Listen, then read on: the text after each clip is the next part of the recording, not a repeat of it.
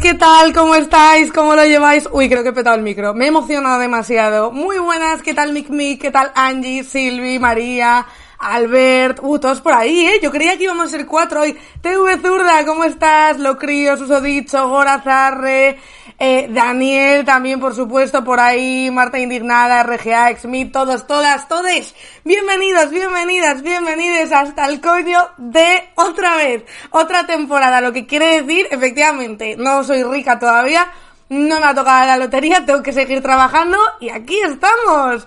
Todos y todas, ¿qué tal? ¿Cómo han ido las vacaciones?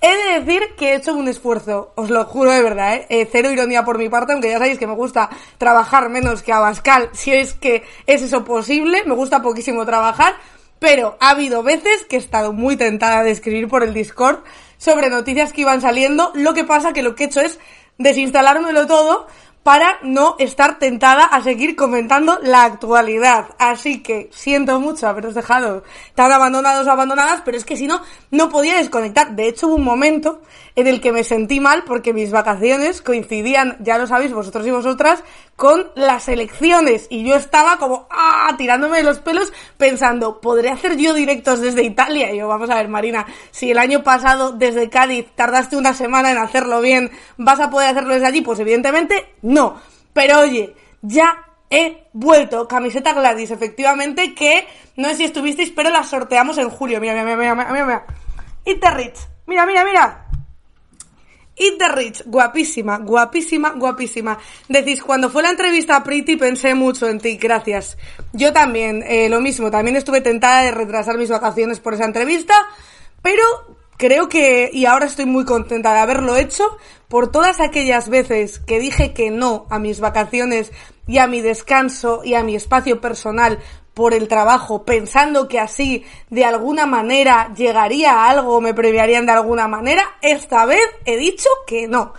Em, muy buenas, Erwin, ¿qué tal, Esther? ¿Cómo estáis? ¿Cómo lo lleváis? El viaje, vale, vamos a empezar. Bueno, bienvenidos, bienvenidas, bienvenidos hasta el coño de Yo soy Marina Lobo, por si de repente ha entrado alguien, al escuchar el himno se ha desubicado muchísimo y ahora está diciendo, este programa de qué irá, de actualidad, somos rojos, no os equivoquéis, ¿eh? que el himno no os despiste, aunque tengo que decir que este programa está haciendo muchísimo por reapropiarse el himno de España, ¿eh? Más que este programa no lo está haciendo nadie.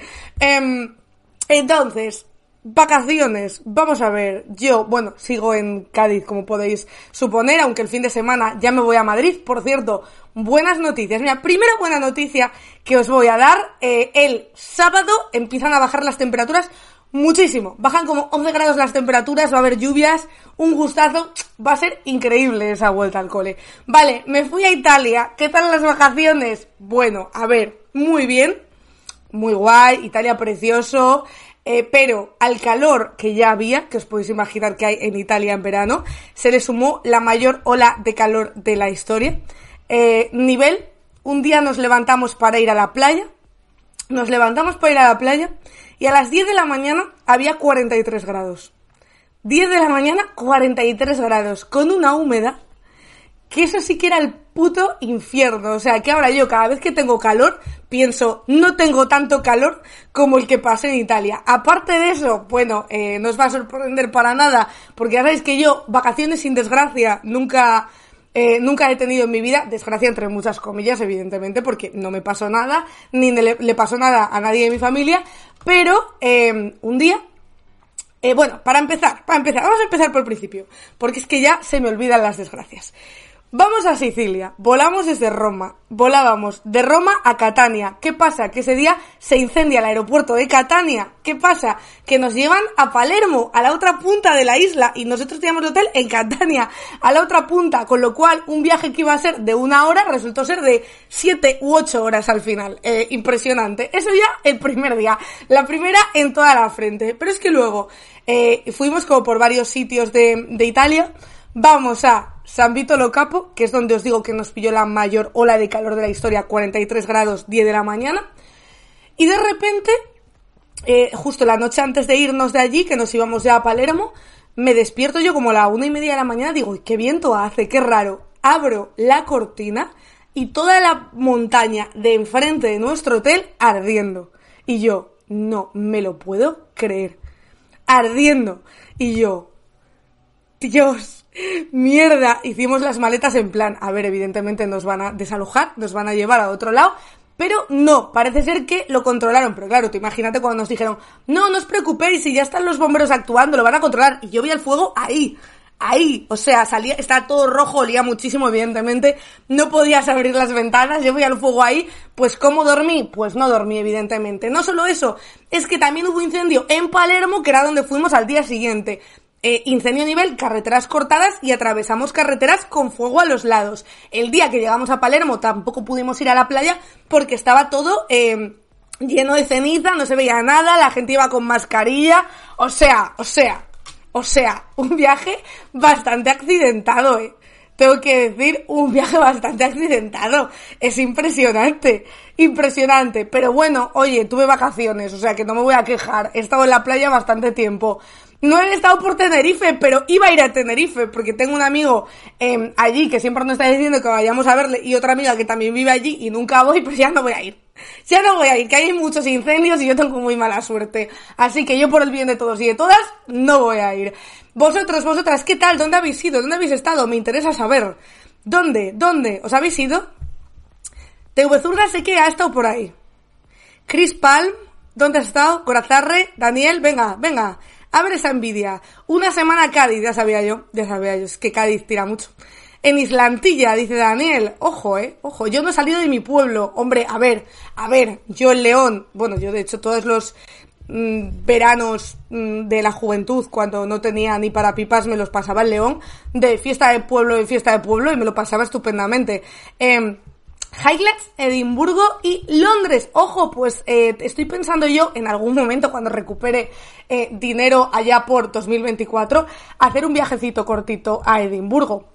Galicia y Asturias, Leeds y York, en París, 15 días con la familia francesa. ¡Wow! ¡Qué guapo! En verano donde mejor se está es en la oficina, ya os lo he dicho alguna vez. Yo en verano me voy a currar a la sed y me tiro ahí en lo que dura, lo que dura el día luego ya por la noche a dormir a casa.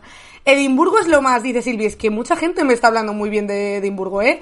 Hecho por H dice viene Bratislava, Praga y Lloret de Mar, muy variado, la verdad, o sea, mm, unas vacaciones muy mar y montaña, ¿eh? Se podría decir. En Gijón y de vuelta una parada que día en León. ¡Ojo! ¡Ojo! León, muy bien, espero que te pillara fresquito de eso de decir, de llegar allí y decir, eh, pero no era verano, dos semanitas en Cádiz, ¿quién más? Aquí una autónoma que ni huele las vacaciones, menos mal que vivo en Galicia, poca broma con eso, tienes mucha suerte la gente que vives en sitio de playa. Eh, Decís por aquí, yo empiezo esta tarde un turisteo por el norte. Oh, qué guay. Vies con morenazo, hombre. Y es que, no sabes lo peor. O sea, yo en Italia no he tom o sea, no tomé el sol. Lo que pasa es que hacía tanto calor que estaba todo el rato el agua y me, he puesto más morena que nunca. O sea, estoy hiper morena, pero realmente no es de estar dos horas debajo del sol, es de estar todo el rato del agua porque fuera no se podía estar.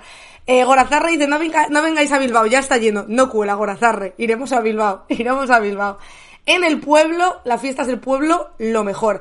Bueno, ya sabéis, y si no lo sabéis, ya os lo digo yo, porque habríais pensado que me había muerto, que me había pasado algo, que dado mi eh, índice de desgracias anuales, no sería raro tampoco, he estado bastante tiempo fuera, he estado bastante desconectada, pero me he hecho un resumencito, por cierto, mil gracias por todas las suscripciones que estáis renovando, que ya me imagino que habéis dicho, bueno, este mes como no está currando, me lo voy a ahorrar y que se joda esta, tía. Y ahora os estáis acordando y la estoy renovando. Gracias de corazón por las renovaciones, a pesar de que lleve tanto tiempo de vacaciones. Esto de vacaciones, así que recopilando, porque yo ayer estaba durmiendo dándole vueltas en mi habitación diciendo, madre mía, ¿Qué de cosas han pasado desde que no hago directo? ¿Qué de, qué de, qué de cosas? Entonces, me he hecho, me he hecho aquí 10 puntos para así hacer un resumen rápido de las noticias más importantes y que ya nos ubiquemos todos y todas en el día de hoy, ¿vale? Así que voy a ir para allá, voy a ir para... Ojo, ¿eh? Es el día que más guion me he escrito, ¿eh? Probablemente. Uno, Uf, cómo me jodió perderme el día de las elecciones. El perro Sánchez no estaba muerto, estaba de parranda. No pasaron, como estabais diciendo por ahí. Esto se merece, yo creo, un aplauso, la verdad. Un aplausito, un aplausito. Dos. Dos. Este es más reciente. Ni siendo campeona del mundo de fútbol te libras de que te silencien, te ningunen y te den un beso sin consentimiento. El fútbol consiguió de dar asco algo más de una hora hasta que apareció Rubiales. Por primera vez en mi vida supe cuántos jugadores había, cuántas jugadoras en este caso en un partido.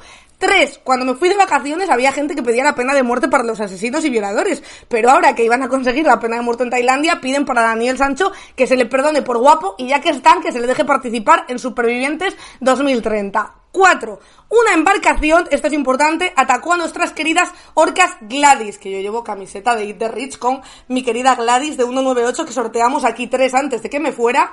Eh, si la queréis, pilladla. Eh, guapísima la camiseta, la verdad. Ahora os la enseño por detrás. Total, eh, una embarcación atacó a nuestras queridas orcas Gladys, por suerte les ha pillado y les van a meter una multa que va a solucionar todos sus problemas. Cuando vengan el barco para pagarla ya no les atacará Gladys. Un bim bim. 5. Vuelve hora veintipico, que esto es algo que me habéis dado la brasa, me ha dado la brasa, igual no vosotros, pero mucha gente, por DM en Instagram. Vuelve hora veintipico, la negociación ha sido dura, pero finalmente hemos conseguido un saco más de pienso al año, para compartir entre todos. Seis, después de las conversaciones para formar gobierno, por fin he entendido que los únicos que pueden hablar con los indepes sin romper España son la derecha, el resto no podemos. Siete, el tuit que más gracia me hizo el día de la toma de la sesión constitutiva del Congreso fue este que os he traído aquí de Oscar Matute, que de verdad, mm, una maravilla. Mira, mira, mira. Mira, mira, mira, mira, mira. Le pone uno de Vox. Sesión constitutiva del Congreso. Tenía que elegir o detrás de la columna o al lado de los de Bildu y... Y pone una foto de que ha elegido la columna. Y pone Oscar Matute. Por nosotras y nosotros, perfecto. Lo único, pobre columna. Aplauso, Oscar. Grande. Grandísimo. Grandísimo Oscar Matute con ese tuit. Vemos que los de Vox siguen dando el mismo asco que daban, pero ahora están peleados y es más divertido, que por cierto es algo que ya dijimos aquí, que en cuanto empezara a escasear el dinero o a desaparecer todo el dinero que tenían, iban a empezar a pelearse. ¿Qué está pasando? Pues lo que ya sabíamos, que se están peleando muchísimo. 8. Telecinco se hunde en audiencia sin Sálvame. Juana Rosa se casa con Daniel Sancho, os aseguro, mala época. 9. Ya han salido los participantes para Masterchef Celebrity. Y por si os lo estabais preguntando, sí, hay un familiar de Miguel Bosé, sí, hay un torero y sí, hay uno con título nobiliario. Check, aplauso. Bien.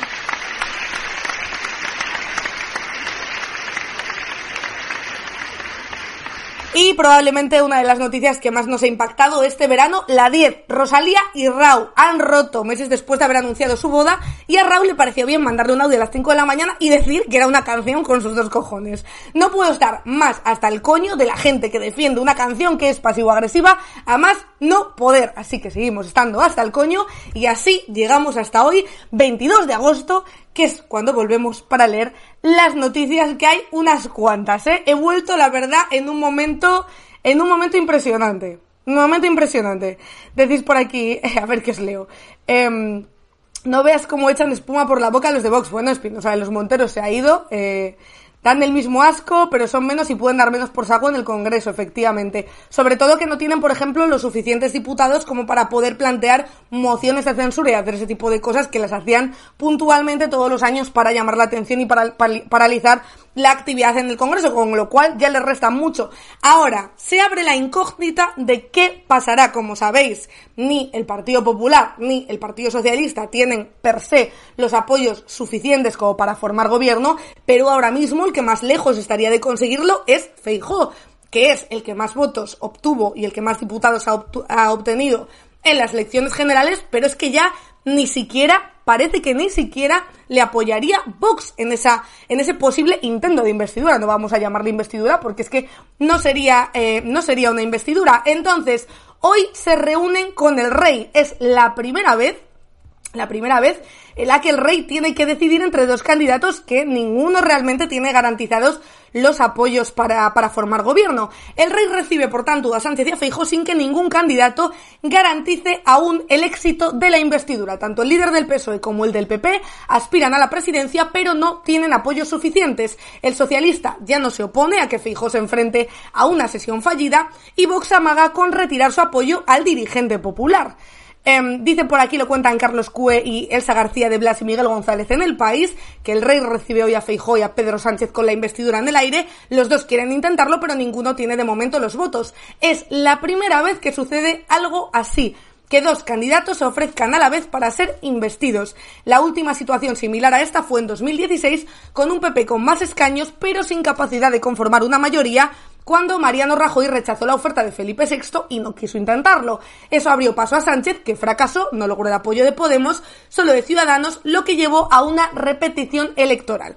Esta vez es diferente porque Feijó sí quiere ir a la investidura, aunque sabe con toda probabilidad que será fallida. El PSOE, después de unos días en los que insistía en que no tenía sentido que el líder popular se sometiera a la votación, ahora parece asumirlo si es que lo decide el rey, con el que no quieren en absoluto polemizar mientras Vox deja abierta la posibilidad de que su líder, Abascal, no confirme este martes a Felipe VI que apoyaría a Feijó, lo que haría prácticamente imposible, bueno, sin el prácticamente podríamos decir yo creo, que el jefe del Estado le encargue al presidente del PP que lo intente. Vox lanzó un ultimátum al PP el lunes en el que le exigía que explicase por qué lo dejó fuera de la mesa del Congreso el jueves ante, antes de que Abascal acudiese a la zarzuela, pero los populares rechazaron de plano dar explicaciones y no hicieron ningún movimiento, con lo que la situación queda abierta. Y así estamos ahora mismo. Ahora mismo hay un montón de estrategias abiertas Decían que Pedro Sánchez iba a intentar que Feijó lo intentara para que efectivamente fracasara, pero es que no es lo mismo fracasar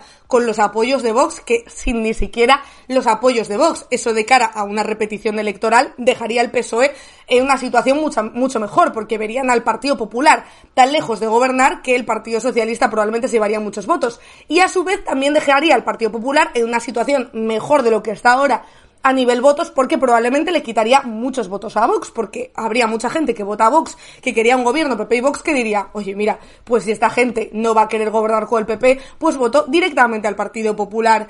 Eh, os leo por aquí, decís que el rey no puede tomar ninguna decisión, solo puede firmar la, que tiene los apoyos. El rey, sumando de la Constitución, propone los candidatos que se quieren presentar. Efectivamente, lo más lógico, lo más lógico eh, sería que si Feijó se quiere presentar y Vox le apoya, con lo cual no le faltarían tantos diputados, aunque no, no, tiene, no tiene más apoyos, el rey le dejará intentarlo. Si quiere, ahora, la pregunta es, ¿Feijó va a querer?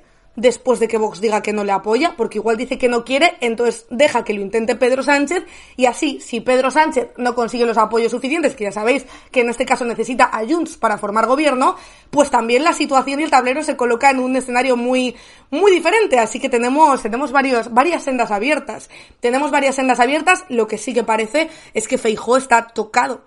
Eh, Feijó o gobierna ahora o en las siguientes elecciones probablemente no se presente él. Bueno, si hay repetición electorales en diciembre, igual sí porque no da tiempo. Pero de cara a un futuro proceso del Partido Popular, mi apuesta es que harán unas primarias, entre muchas comillas, ya sabéis que las primarias del Partido Popular eh, son eh, bastante de coña, unas primarias y ahí tendremos que ver si gana Ayuso o Juanma Moreno, que son ahora mismo las dos almas del Partido Popular, pero que Ayuso va a ir a por él, eso está bastante claro y que Em, hay gente descontenta con Feijó y con el resultado obtenido, también está bastante claro. Eh, Pepe no tiene primarias, tuvo unas primarias, que eran mentira, evidentemente, pero tuvo unas primarias. A Casado se le eligió en aquellas primarias del Partido Popular, ¿os acordáis? Cuando estaban Soraya de Santa María, eh, Cospedal, em, Casado y ¿cómo se llama este hombre? Margallo, ¿no? Y Margallo. Eran cuatro candidatos, de hecho Pablo Casado era el candidato más desconocido, todo apuntaba a una Soraya de Santa María o incluso a una Cospedal y de repente, ¡pum!, Pablo Casado ahí encima de la mesa. Em, decís por aquí, eh, ¿Qué ganas había de la Rachel de, izquierdas? Eh? eh? no sé si me gusta o no ese mote. Primarias digitales, a dedo. Eso por supuesto. Ya sabéis que en cuanto eh, Pablo Casado empezó a tener los apoyos de Aznar y de Esperanza Aguirre, ya se empezó a ver quién iba a ganar esas primarias, por eso las pongo entre comillas. Pero sí que las hubo. Decían que ahora mismo no, no daba como tiempo a hacer primarias, que no había más candidatos, ir a Feijó, pero en el caso, insisto, en que Feijó no logre eh, gobernar, yo creo que no le van a hacer un Pablo Casado porque van a ser más amables con él, eh, dado que él ha, ha, prestado grandes servicios al Partido Popular y no eh, se ha enfrentado a nadie directamente, como fue el caso de Pablo Casado con Isabel Díaz Ayuso, pero lo van a disfrazar de unas primarias y se lo van a cargar, o lo van a disfrazar de que él se retira y se vuelve a Galicia, o algo así va a ocurrir, pero yo creo que agárrense que se vienen curvas tanto en el Partido Popular como en Vox. Acaba de decir Vox que votará a ¿sí? Hombre, Vox ahora mismo El problema es que creo que no saben qué hacer. Eh, Abascal anuncia al rey el apoyo de Vox a la investidura de Feijo. El líder ultra condiciona sus votos a que los populares no participen del cordón sanitario a su partido. El PP se había mostrado convencido de que Vox mantendría su apoyo al líder popular a la hora de la verdad. Hombre, es que Vox ahora mismo no tiene muchas opciones para no ir para abajo. Eh, porque realmente, si apoya al Partido Popular, pero no obtienen los apoyos para gobernar, que todo parece indicar que es lo que va a ocurrir, van a quedar en el bando perdedor. Pero a la vez, si no apoya al Partido Popular y hay una repetición electoral, hay mucha gente de Vox que va a votar al Partido Popular porque no va a estar de acuerdo con esa decisión. Uy, uy, madre mía, ¿eh? Madre mía, cuando pensábamos que ya estábamos abogados a un gobierno de extrema derecha y de derecha, ¿cómo se, cómo ha dado un giro la cosa, eh? Cómo ha dado un giro la cosa, es impresionante. Pero bueno, más allá de las noticias de ámbito nacional, que vamos a comentar luego más, hoy vamos a hablar también de noticias en el ámbito internacional, porque Latinoamérica ya sabéis que están eh, teniendo lugar procesos bastante interesantes. Se ha hablado mucho, por ejemplo, esta la semana pasada y estos días de Milei, que podría ser el siguiente presidente de Argentina. Así que para ello hemos traído a Adrián de Al Descubierto y luego tendremos también para hablar de cambio climático, que ha estado muy presente durante todo el verano en las noticias, a Juan Teixeira. Así que os voy a poner un vídeo muy rápido, muy rápido, muy rápido. Y ahora ya estamos con Adrián de Al Descubierto. Bueno, buenas noches a todos.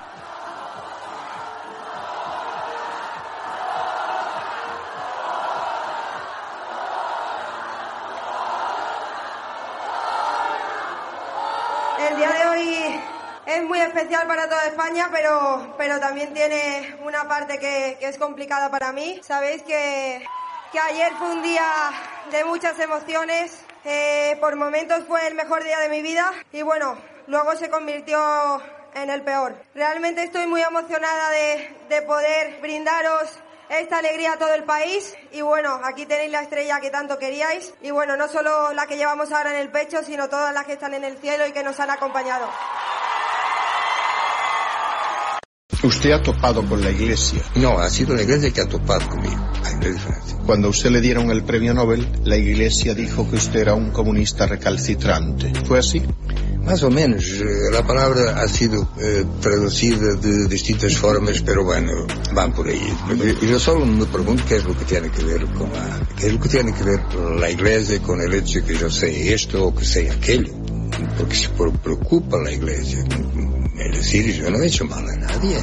Y la iglesia ha hecho eh, bueno, mucho daño en el pasado y a lo mejor lo seguirá haciendo. Mire usted, jamás una religión sirvió para acercar los seres humanos unos a los otros. Jamás, en ningún momento de la historia del hombre, de esta historia de desastres y de algunas cosas muy hermosas, pero los desastres abundan, pues jamás una religión sirvió para acercar los hombres unos a los otros, los seres humanos. Al contrario, siempre tuvimos esta idea. Y ahora sí está con nosotros Adrián de Al Descubierto. ¿Qué tal, Adrián? ¿Cómo estás? Muy buenas, pues muy bien. Aquí que has interrumpido mis vacaciones de manera gratuita, pero sí, bueno. estás ahí, en la, estás un poco en la cueva, ¿eh? Ahora mismo. Estoy, estoy fantástico, estoy fantástico, hombre. No has cogido mucho color, Adrián, este, este verano. tú, ¿eh? No, no es, no es color, es daño solar. Es Lo que he daño solar, es- Lo que he hecho es proteger mi piel adecuadamente. Oye, eh, quería hablar contigo básicamente porque como soy una rata y no me he enterado prácticamente de ninguna noticia en este mes y medio que he estado fuera, he dicho, pues traigo a Adrián y luego a Juan y que me cuenten un poco lo que ha ocurrido. O sea, sí que he oído cosas. He oído hablar de Javier Milei, por ejemplo. Sé que en Latinoamérica están pasando eh, un montón de cosas también. Pero, ya que estás tú aquí, yo creo que tú nos puedes hablar un poquito más en detalle. Hombre, claro, a ver, es, es, es maravilloso porque eh, América está en un proceso de desalojar a las fuerzas ultraconservadoras, ¿no? Y a las fuerzas que consideramos de extrema derecha. Bueno, de una manera bastante limpia, ¿no? Eh, hemos visto las elecciones en Ecuador hace poco donde ha ganado Sí. la candidata correísta, Luisa González, si no me equivoco, eh, esto es así. Ahora van la segunda vuelta en octubre, ya veremos lo que pasa. En Guatemala también ha ganado eh, un, un candidato progresista, desbancando, ahí sí que había un gobierno bastante, Sí. bastante, bastante facha. Con lo cual la cosa se ha quedado bastante limpia, ¿no? Desde que Bolsonaro y Trump se fueron a tomar por el saco y también en, en Colombia se fue Iván Duque a tomar por el saco, se ha quedado la cosa limpia, pero, pero hay una pequeña sorpresita, como tú hubieras comentado. Pequeña, Marina. pe- pequeño es, ¿no? Porque no me dirá mucho, pero, pero ojo, ¿eh? es, es, es maravilloso, o sea, es, es una fantasía. En Argentina, bueno, tienen un proceso electoral que se llama las PASO, ¿no? Que es un proceso como de primarias, donde los electores son convocados básicamente para decidir qué candidatos se pueden presentar. Y luego ya les votan. Además, es un proceso donde se votaba, eh, donde se vota también una parte del Parlamento, una parte del Senado, algunos candidatos a alcaldía. Es un proceso un poco extraño, ¿no? Hay mucha gente que no lo ha entendido. Eh, pero bueno, básicamente aquí se ha postulado Javier Milei eh, por el Partido Libertario, de toda una coalición que se llama La Libertad Avanza. Eh, es un tío que tenía, nada, si no recuerdo mal, cuatro escaños. Ahora, ahora tiene, tiene ocho, creo, o sea, tampoco te creas que, que- que muchos más. No, perdón, ahora, ahora creo que tiene unos 30 y algo, ¿vale? Pero bueno, él ha estado... No era muy, o sea, era muy conocido a nivel mediático, A nivel pero mediático, no tenía... sí, claro. Sí, pero claro, pero no tenía ningún tipo de ningún tipo de poder. Tenía su partido tenía cuatro escaños y poco más. De hecho, bueno, es famoso porque votó en contra de la investigación de, de cardiopatías eh, congénitas en bebés durante el proceso del embarazo, con lo cual eso podría salvar muchas vidas. Pues se votó en contra porque, claro, eso era atentar contra la libertad y que el Estado tuviera más poder. O sea, una cosa loquísima loquísima. Pues este tío ha conseguido quedar primero en las, candi- en las, en las primarias, con un 30% del voto aproximadamente, con lo cual tiene muchas posibilidades Sí. de ser de ser presidente en las elecciones que están convocadas, las presidenciales que están convocadas, si no recuerdo mal, para, para octubre en Argentina. Para quien no entienda quién es Javier Milei, tú le conoces un poquito, ¿no? Mm, ¿O Sí, un poquito sí. De hecho, es que me escuché un programa en su día. Ay, no me acuerdo cómo se llamaba, un programa argentino sobre Javier Milei, que además estaba muy completo, con lo cual yo todos esos vídeos que han salido de él quitando ministerios, yo todo eso ya me lo había visto. O sea, todo, eso con lo que la gente está flipando ahora, yo ya me lo había visto hace unos meses. Es, mar- es maravilloso, además, tiene hasta una película hecha por, por él, o sea, por su equipo, muy interesante, donde marca su trayectoria. Javier Milei es curioso porque es un economista del World Economic Forum, que el foro de Davos, que Sí. nuevamente es, es señalado por la extrema derecha como, vamos, una de las cúspides de la conspiración globalista, progresista mundial, pues él trabaja ahí, pero bueno, se hace fotos con Abascal, bueno, con toda la extrema derecha mundial, y él se hace llamar a sí mismo libertario. Mm. Él quiere como acabar con el Estado, acabar con todo, libertad máxima, no sé qué, va con ese rollo ultraliberal a lo, a lo Rubén Gisbert, a lo Juan Ramón Rayo, ¿no? que son economistas aquí eh, españoles que propugnan ¿no? esa prácticamente destrucción del Estado, es casi anarcocapitalista, a lo libertad de lo que surja, ¿no? Es un youtuber eh, de extrema derecha De hecho, aquí. por aquí, alguna vez que se ha metido Sí. gente de estos seguidores de esta peña, nos preguntaban siempre por Javier Milei.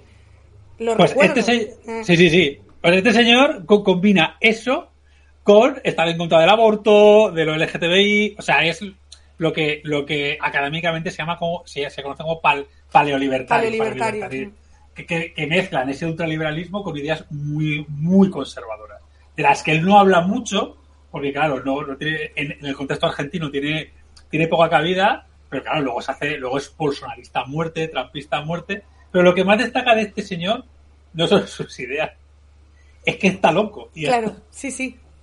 es que está, es que está loquísimo. O sea, no hay, no hay nadie que sepa mínimamente de salud mental que no vea a este señor y diga que le pasa algo. Bueno, eh, ahora nos contarás alguna cosilla, porque yo he leído Claro. algunas por allí, como la del perro que, que se le murió. ¿Tú esto lo has leído? Eh, no, o sea, sí que sé, sé que pasa Hostia, espérate, que lo voy a buscar porque no quiero Vale, dar vale. datos erróneos, porque leí el hilo en Vale. Twitter eh, y flipé muchísimo. Verás. Es que es increíble, es que es increíble lo del perro de Miley. A ver. Esto. Que tiene un gabinete de perros clonados. Esto me parece impresionante. A ver. Vamos Bueno, a ver. cada- Perro cada.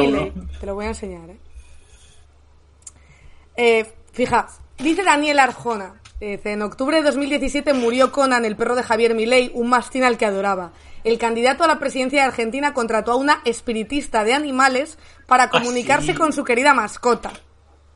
Sí, es verdad. Claro, eh. Pero es que después de ahí Milei encargó varios clones de su perro. a un laboratorio de Estados Unidos por 50.000 dólares. Mientras tanto, su no menos querida hermana Karina se formó como medium canina y hasta hoy comunica al fallecido animal con su dueño. Os paso el hilo por el chat porque la verdad es que es impresionante. Es impresionante esto. O sea, me pareció de lo mejor que he leído sobre él.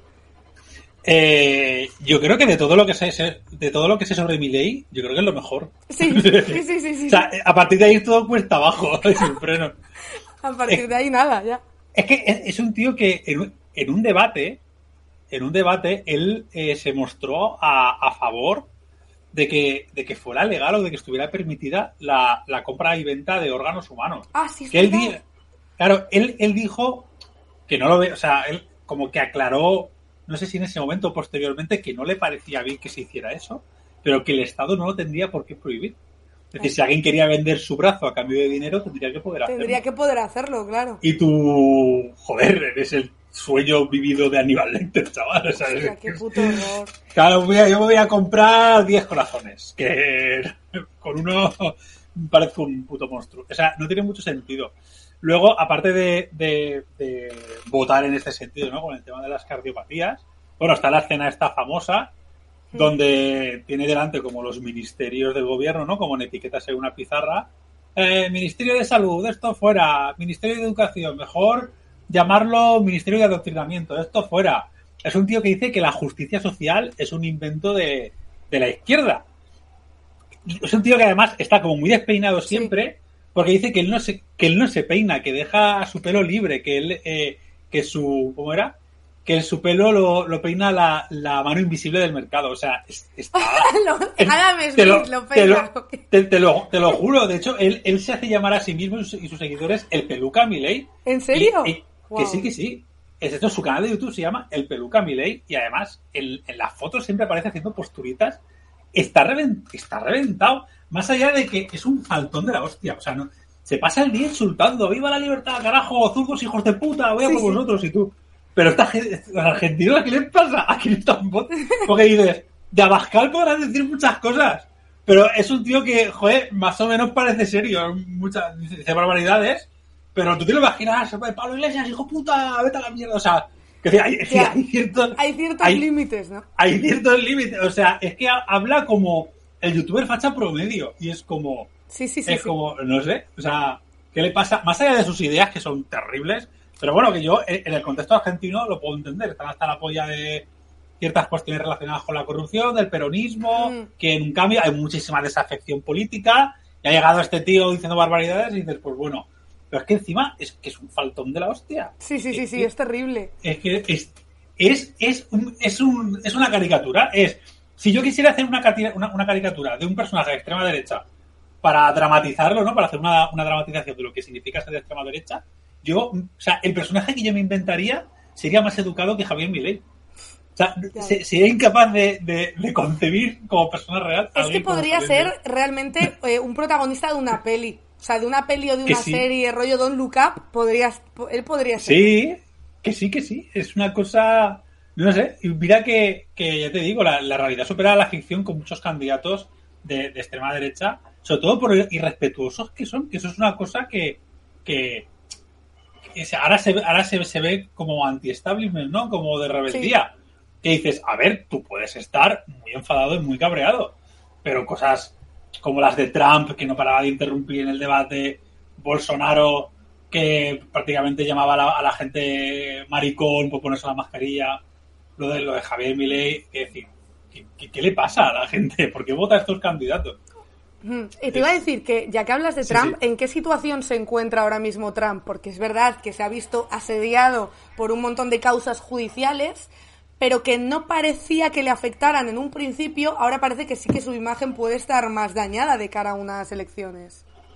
Pues tristemente, a ver, él ha recibido como su cuarta imputación ya. De, de, hecho, creo que hace un par de días le dieron una semana para prácticamente para ser detenido. Él ya compareció en el juicio por el tema de, bueno, porque el, el, fiscal especial dedicado al tema de, del asalto al Capitolio ha considerado básicamente que Trump colaboró con varios de los suyos, a los que no, hizo un informe como de 45 páginas, donde prácticamente le, le culpaba de destruir la democracia estadounidense con el asalto al Capitolio. Algo en lo que ya había coincidido la Comisión de Investigación del Congreso. O sea, todo apuntaba a él y además todos los juicios condenatorios a los seguidores de Trump que, estaban ahí le estaban condenando prácticamente por, por, sedición. Entonces, ya Trump, eh, lo siguiente que le toca es prácticamente detención y juicio. Creo que le ha dado una semana para comparecer. No sé si para ser detenido, no sé cómo está el tema, ¿vale? Pero está, es muy serio el tema. Sí. Lo que pasa que estábamos viendo, aparte de eso, tiene como 34 cargos por el tema de los documentos que ocultó en su casa. Otros bueno, bueno, lo de los documentos en su casa, esa foto que salió del baño de su casa, uno de los baños de su casa lleno de documentos que decías tú, pero bueno. Oye, pues mira, eh, los tiene que guardar en algún sitio, pues lo dejo Tienes que leer mientras vas al baño. Esto es Y claro, depende de las veces que vayas al baño, pues lees más o menos. Claro. Entonces, lo que estábamos viendo, también lo que le condenaron a pagar 5 millones de dólares por un caso de violación. sí. Es decir, un caso, de, un caso de violación y de difamación, porque no solo estuvo negando durante años la violación, sino que a la tía la puso a parir públicamente. Sí. Es decir, aparte de todas estas mierdas, que es que más, cuantas más causas tenía, más aumentaba su popularidad, porque él utilizaba eso para apoyar su teoría de la conspiración de que el sistema quería derribarlo, ¿no? Pero claro, llega un momento, a ver, por ahora, por aunque es verdad que su imagen está empezando a deteriorarse un poco, por ahora sigue de favorito las primarias republicanas. Sí, lo que pasa que es verdad que, eh, claro, llega un momento en el que hay tantas causas que el suflé se baja también. O sea, no puedes estar todo el rato alimentando eso porque llega un momento en el que dices, bueno, a ver, te han acusado de 5.000 cosas, o sea, igual. Claro, y casi todas las condenas van a llegar antes de, 2024, cuando son las elecciones. Lo que estaban diciendo por ahí es que incluso aunque sea condenado y esté en prisión, él puede gobernar. No, no, no solo puede, o sea, no solo puede presentarse a las elecciones, ser elegido y gobernar, desde la prisión. O sea, es, Que no es, es, que, no es incompatible, no es como en España que te inhabilitan y ya está. Habría que aprobar aparte una, una inhabilitación. Puedes ser presidente aunque estés condenado. Pero de, de, hecho, el Tribunal Supremo ha dicho que podría hasta autoindultarse. Que eso, es, eso lo tendrá que decidir el Tribunal Supremo. Si eso lo puede, porque no ha pasado nunca. Entonces, sí que hay un antecedente de un presidente del gobierno que gobernó desde la cárcel hablamos de la época de la guerra de la secesión y todo esto. Eh, pero también, o sea, no hay ninguna ley que le impida indultarse. El Tribunal Supremo debería de verlo viable. Claro, el Tribunal Supremo es mayoritariamente conservador, designado, designados por Trump. Ostras, Estados Unidos, el primer mundo, ¿eh? Pero que es, que, es alucinante, es alucinante. Y la gente, de hecho, creo que hace un par de años había una encuesta que el, el 70% del, del, votante medio republicano pensaba que las votaciones habían sido fraudulentas. Entonces, claro, con ese prisma, eh, Trump eh, lo, están convirtiendo en un mártir con las causas judiciales. Claro. O sea, hay gente que se cree que realmente eh, el asalto al Congreso fue un intento de salvar la democracia. Mm, sí, sí. Entonces, claro, es muy, muy complejo el tema, muy, muy, muy complejo. Ostras, pues ahí sí que se viene, se viene un año interesante también. Y Vox, ¿en qué situación está la extrema derecha ahora en España? Que hemos hablado mucho eh, estos días, estas semanas, ha ido Espinosa de los Monteros, ahora mismo parece que en Vox están bastante revueltos, Abascal tampoco sabe muy bien por dónde le viene el aire. ¿Tú cómo lo ves? Ya que vosotros en Al Descubierto siempre habláis sobre extrema derecha y tenéis buena información y conocéis bien de cerca la extrema derecha, ¿qué va a ocurrir con Vox? Pues no lo sé. Es decir, no lo sé, pero apostillo varias cosas. Vox lleva ya mucho tiempo deshaciéndose. El problema es que en Al Descubierto siempre hemos dicho que sabe vender muy bien sus victorias. Pero tras las elecciones municipales y autonómicas, las últimas, las de mayo, eh, mientras ellos estaban celebrándolo a tope, era tan obvio que habían sacado un resultado de mierda. El problema es que las últimas municipales habían sido previas al pelotazo que dieron. Por lo tanto, no, la, representación que tenían hasta entonces no reflejaba ese éxito. Si es que si estaba Villacir de vicealcaldesa, cuando Ciudadanos era obvio que iba a desaparecer. Entonces, si, los resultados de las municipales pasadas hubieran reflejado el, mismo resultado que, o el mismo apoyo electoral que tenía Vox en 2020, hubieran arrasado. O sea, sea, ríete. O sea, hubieran condicionado prácticamente todos los gobiernos autonómicos y municipales del país. Y no ha sido así. Ha sido muy triste. De hecho, eh, creo que sacaron en total el 7% de los votos cuando en 2019 en las generales habían sacado el 17%. O sea, perdieron más de la mitad del voto. Que dices, no es lo mismo unas locales autonómicas que unas generales. Te lo compro. Pero para las generales van a bajar seguro. Mm. Efectivamente. Han perdido 600.000 votos y, bueno, yo auguraba que sacarían entre 25 y 35 escaños. Han sacado 33. Perfecto, no hay ningún problema. La ley electoral es como es. Pero claro, esto es el estallido de un cúmulo de crisis por las que lleva pasando el partido eh, mes tras mes, de cargos que se van, de gente de dentro del partido y de fuera que critican a Vox. O sea, que ya no es que somos nosotros, que lo critican por autoritario, por financiación presunta financiación irregular o extraña, eh, y sobre todo por el hecho de que la más o menos se sabe que Vox se divide, como todo partido, ¿eh? en varias corrientes. Hay una más extremista, ¿no? La representada por Buxade y Ortega Smith. Que es la que ha ganado de momento. Que es la que ha ganado.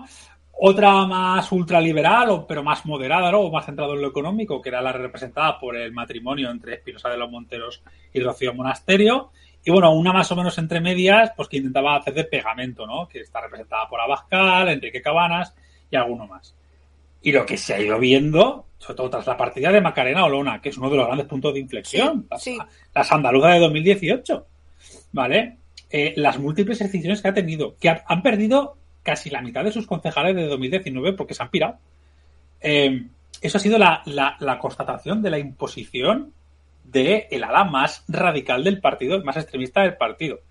Que, por otro lado, es un proceso que han seguido muchos partidos. A mí me recuerda mucho a, eh, alternativa para Alemania. Alternativa para Alemania tiene bastantes cosas en común con Vox, en el sentido de que, bueno, se postularon como una fuerza alternativa, en un principio pues de derecha, pero de una derecha alternativa pero moderada, y poquito a poco se han ido pues radicalizando, ¿no? Uniéndose a este movimiento de la alt-right, de la derecha alternativa, del trampismo y toda esta pura bazofia.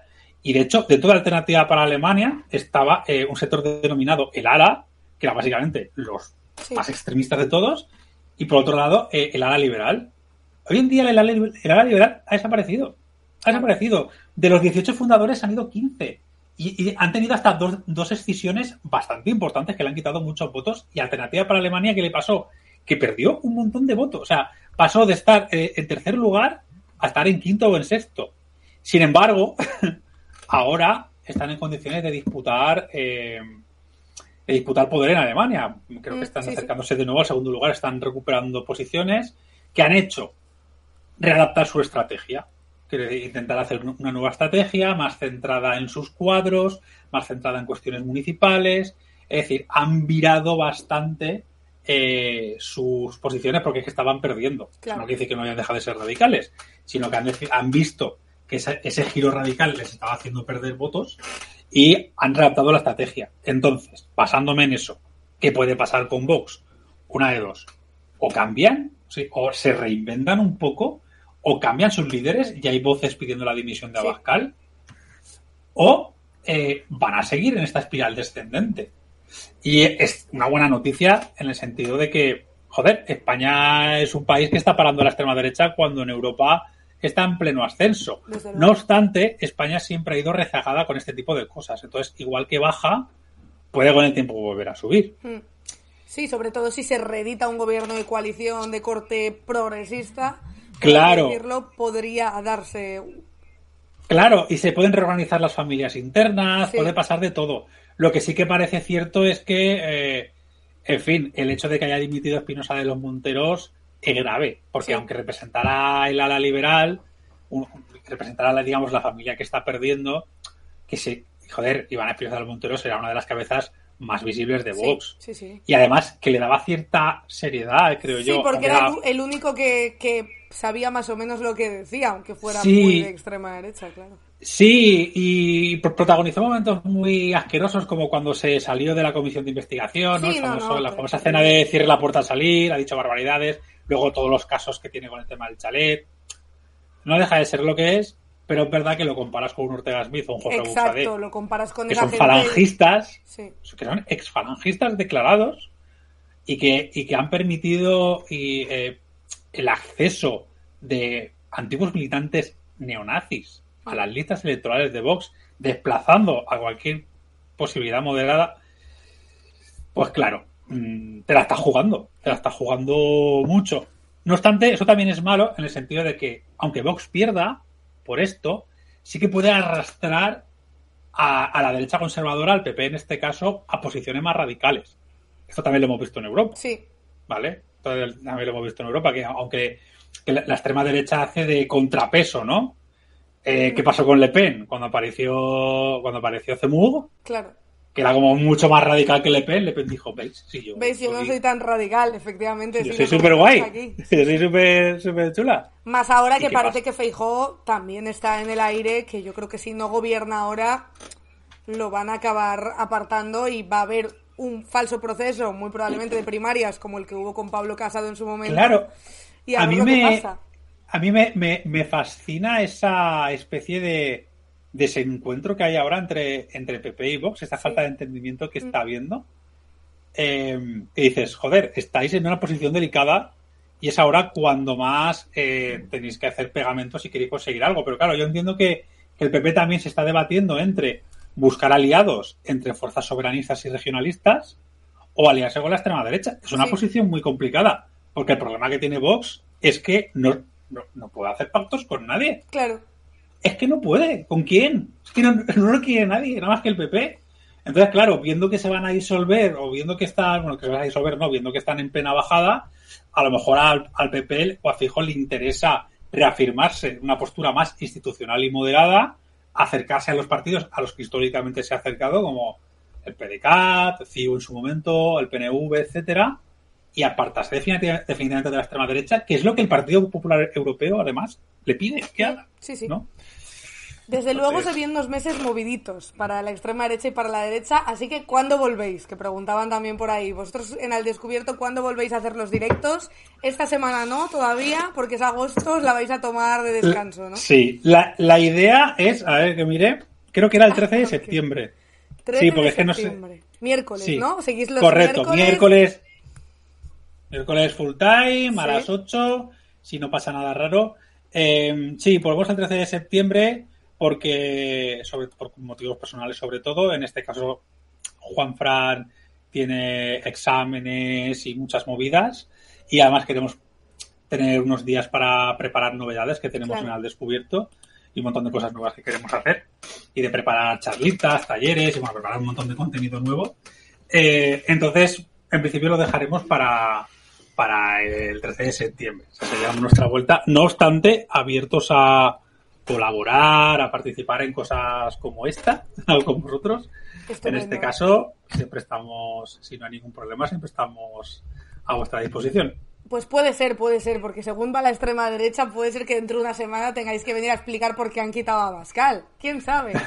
¿Quién sabe en qué escenario nos vamos a, a quedar? Ah, Abascal va a aguantar ahí. Va a aguantar, Abascal, va a es, aguantar. Aba- Abascal va a aguantar. Es la cara, aparte de que no lleva tanto tiempo. Es la cara amable, es el mirlo blanco de, de Claro, que eh. no tienen otro. Claro, ¿a quién vas a poner ahí? Es que es que no tiene sentido. Aparte, mucha gente dice, no, a Jorge Buxadé, pero No. Jorge Buxadé hace el papel pues, que hacía Chenique en Podemos, ¿no? Es el Sí. perro de presa. Todos tienen ese... Todos tienen a eso, ¿no? Igual que Pepe tiene a Cuca Gamarra. Es decir, todos, todos los partidos tienen a un Claro. perro de presa que se lleva un poco las hostias eh, y luego tienen a su cara amable, ¿no? Y yo creo que Abascal representa eso y va a seguir ahí, salvo que, a ver, si, en si las próximas elecciones de aquí a cuatro años se vuelve a pegar una hostia, sí que es probable que, que lo quiten, pero yo creo que aún queda Abascal para rato. Y como yo digo verdad. que es el único que no tiene antecedentes de momento. Tiene que Eso es verdad, ahí. pero, pero ojo, es, eh, decir, eso es más importante de lo que parece. Claro. Abascal no, no tiene un pasado recriminable, más allá de haber estado colocar un chiringuito, que bueno, eso le puede pasar a cualquier candidato, cualquier político, incluso de izquierdas. No tiene nada que digas, pues que no hizo la mili, que no, pero son que tienen un casoplón, Sí. pero no, no, no puedes decirle, mira, que estás metido hasta el cuello de mierda. No. La, la- la verdad es que no. Le puedes acusar de no haber trabajado, de haber sido un cachorro político, pero es que... Pero es que eso a su gente además le da igual. O sea, claro, es que es que eso lo encuentras en el PSOE a patadas. Es que no, no es algo a recriminar, solo que cuando, cuando, bueno, cuando él se pone en plan antipolítico, se lo puedes decir, oye tío, que tú eres igual en realidad. Pero más allá de eso, no está, está salvando los muebles.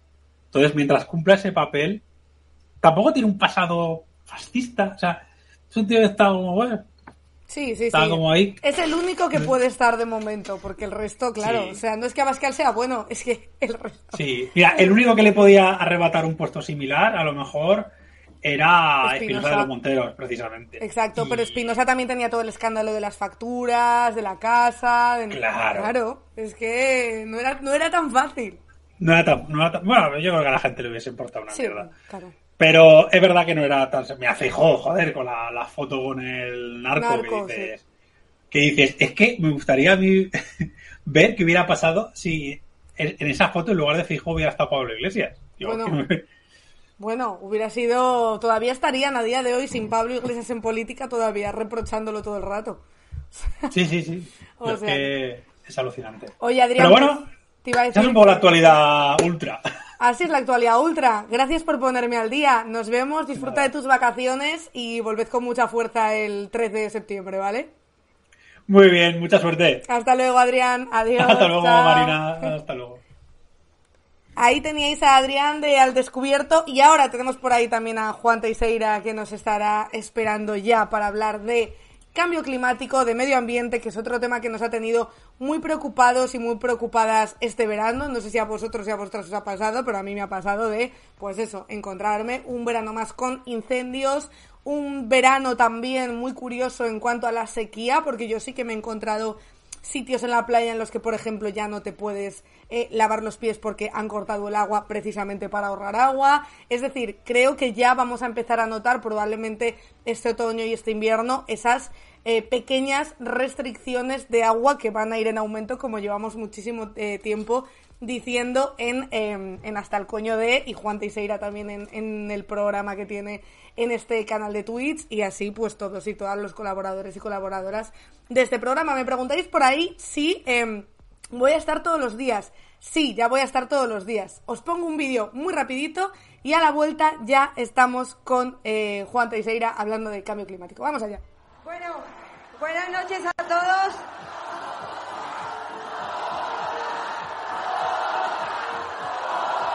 Usted ha topado con la iglesia. No, ha sido la iglesia que ha topado conmigo. Cuando a usted le dieron el premio Nobel, la iglesia dijo que usted era un comunista recalcitrante. ¿Fue así? Más o menos. Eh, la palabra ha sido eh, traducida de distintas formas, pero bueno, van por ahí. Yo solo me pregunto qué es lo que tiene que ver con la, qué es lo que tiene que ver la iglesia con el hecho de que yo sé esto o que sé aquello. Porque se preocupa la iglesia es decir, yo no he hecho mal a nadie. Y la iglesia ha hecho bueno, mucho daño en el pasado y a lo mejor lo, seguirá haciendo.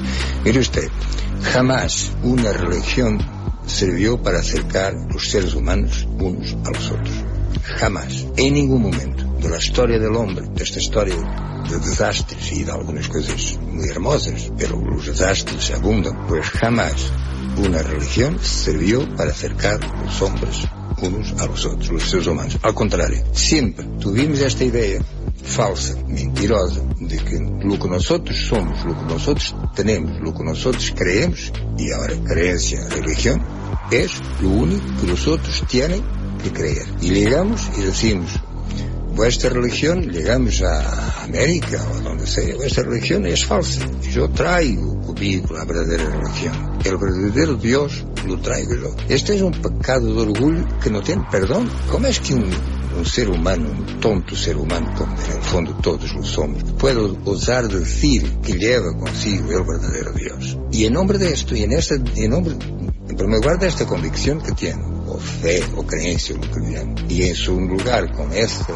idea de dominio del otro, para imponer esa religión o lo que sea, pues ahí tenemos toda la historia de las miserias humanas, todos los genocidios, todas las intolerancias, todo eso que demasiado sabemos. Para mí es inconcebible la existencia de un Dios. Sea él un Dios creador de la vida o sea un Dios que mañana será juez de mis acciones en la tierra, las buenas y las malas. Me parece es un cuento de niños y para niños, y no lo creo. Y no es el hecho de que yo tenga ahora, ahora 77 años, ¿no? Soy un señor muy mayor y que no tiene mucho tiempo ya para vivir, pues no me asusta nada la idea de un infierno, que tampoco ahora ya estoy mucho más tranquilo porque el Papa ha dicho que no hay ningún lugar físico donde se pueda decir esto es el infierno. Él ha dicho, el infierno es no estar con Dios. Por lo tanto, si esto es cierto, entonces yo estoy en el infierno. Pero, pero la verdad es que estoy muy bien y por una razón muy sencilla, porque soy una buena persona y además tengo el premio Nobel.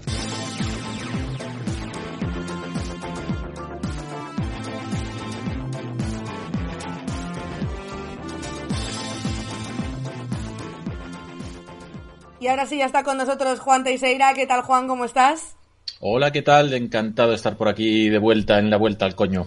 Oye, qué buena cara tienes, ¿no? Se nota que estás en el Sí. norte, que estás al fresco, ¿eh? Estoy, bueno, hoy hace calor, ¿eh? Hoy hace bastante calor, estoy aquí a la sombra, refugiado, pero bueno, bien, bien, Es se no lleva bastante mejor que en otros sitios. no te voy a preguntar cuántos grados llamas, bastante calor. Pues calor extremo, estamos a 32, 33 grados. ah, ostras, pues sí Esto- que hace calor, me imagina. Pensaba que iba a hacer menos.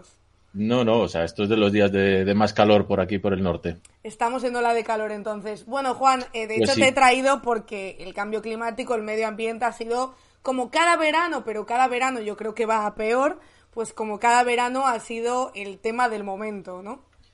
Efectivamente, hay que recordar este verano seguramente como el más fresquito del resto de nuestras vidas, eh, porque es evidente. Yo creo que ya estamos en un punto de, inflexión, que este verano lo, lo está marcando a todos los niveles, porque a nivel eh, climatológico y ambiental, pues eh, ya se está viendo que esto no es sostenible y yo creo que a nivel social, pues también está empezando a haber un cambio, más que nada porque nos estamos comiendo ya las consecuencias y, es imposible seguir negándolo. O sea, los negacionistas del cambio climático, mm, están y, y qué chorradas estarán diciendo ahora mismo para, para negar esta realidad que, que ya nos estamos comiendo a todos los niveles, porque lo de la temperatura eh, yo creo que está siendo muy loco. Estamos llegando a los 50 grados por medio mundo como algo ya más o menos normal se han batido récords de temperatura eh, por todos lados, eh, básicamente, y, y, no solo en el hemisferio norte en verano, sino en el hemisferio sur también en invierno, en, en Sudamérica.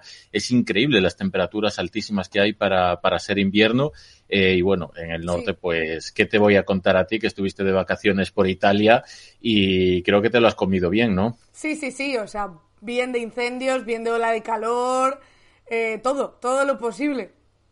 Me imagino, me imagino. Pues mira, eh, en julio, el mes de julio, la NASA ya ha confirmado que fue la temperatura media más alta en el mundo desde que hay registros, con un aumento de 1,1 grados respecto a la temperatura media entre 1951 y 1980. Ya no hablamos de la época industrial, que estamos cerca ya del grado y medio de, de temperatura, eh, lo cual eh, son, eh, digamos, las predicciones que había prácticamente para 2030 y nos estamos acercando ya en 2023. Entonces yo creo que es innegable Sí. que tenemos que, que tomar medidas, porque ya te digo, se han batido récords, pues 52,1 grados en California, 51,8 en Irán, eh, 52,2 en China.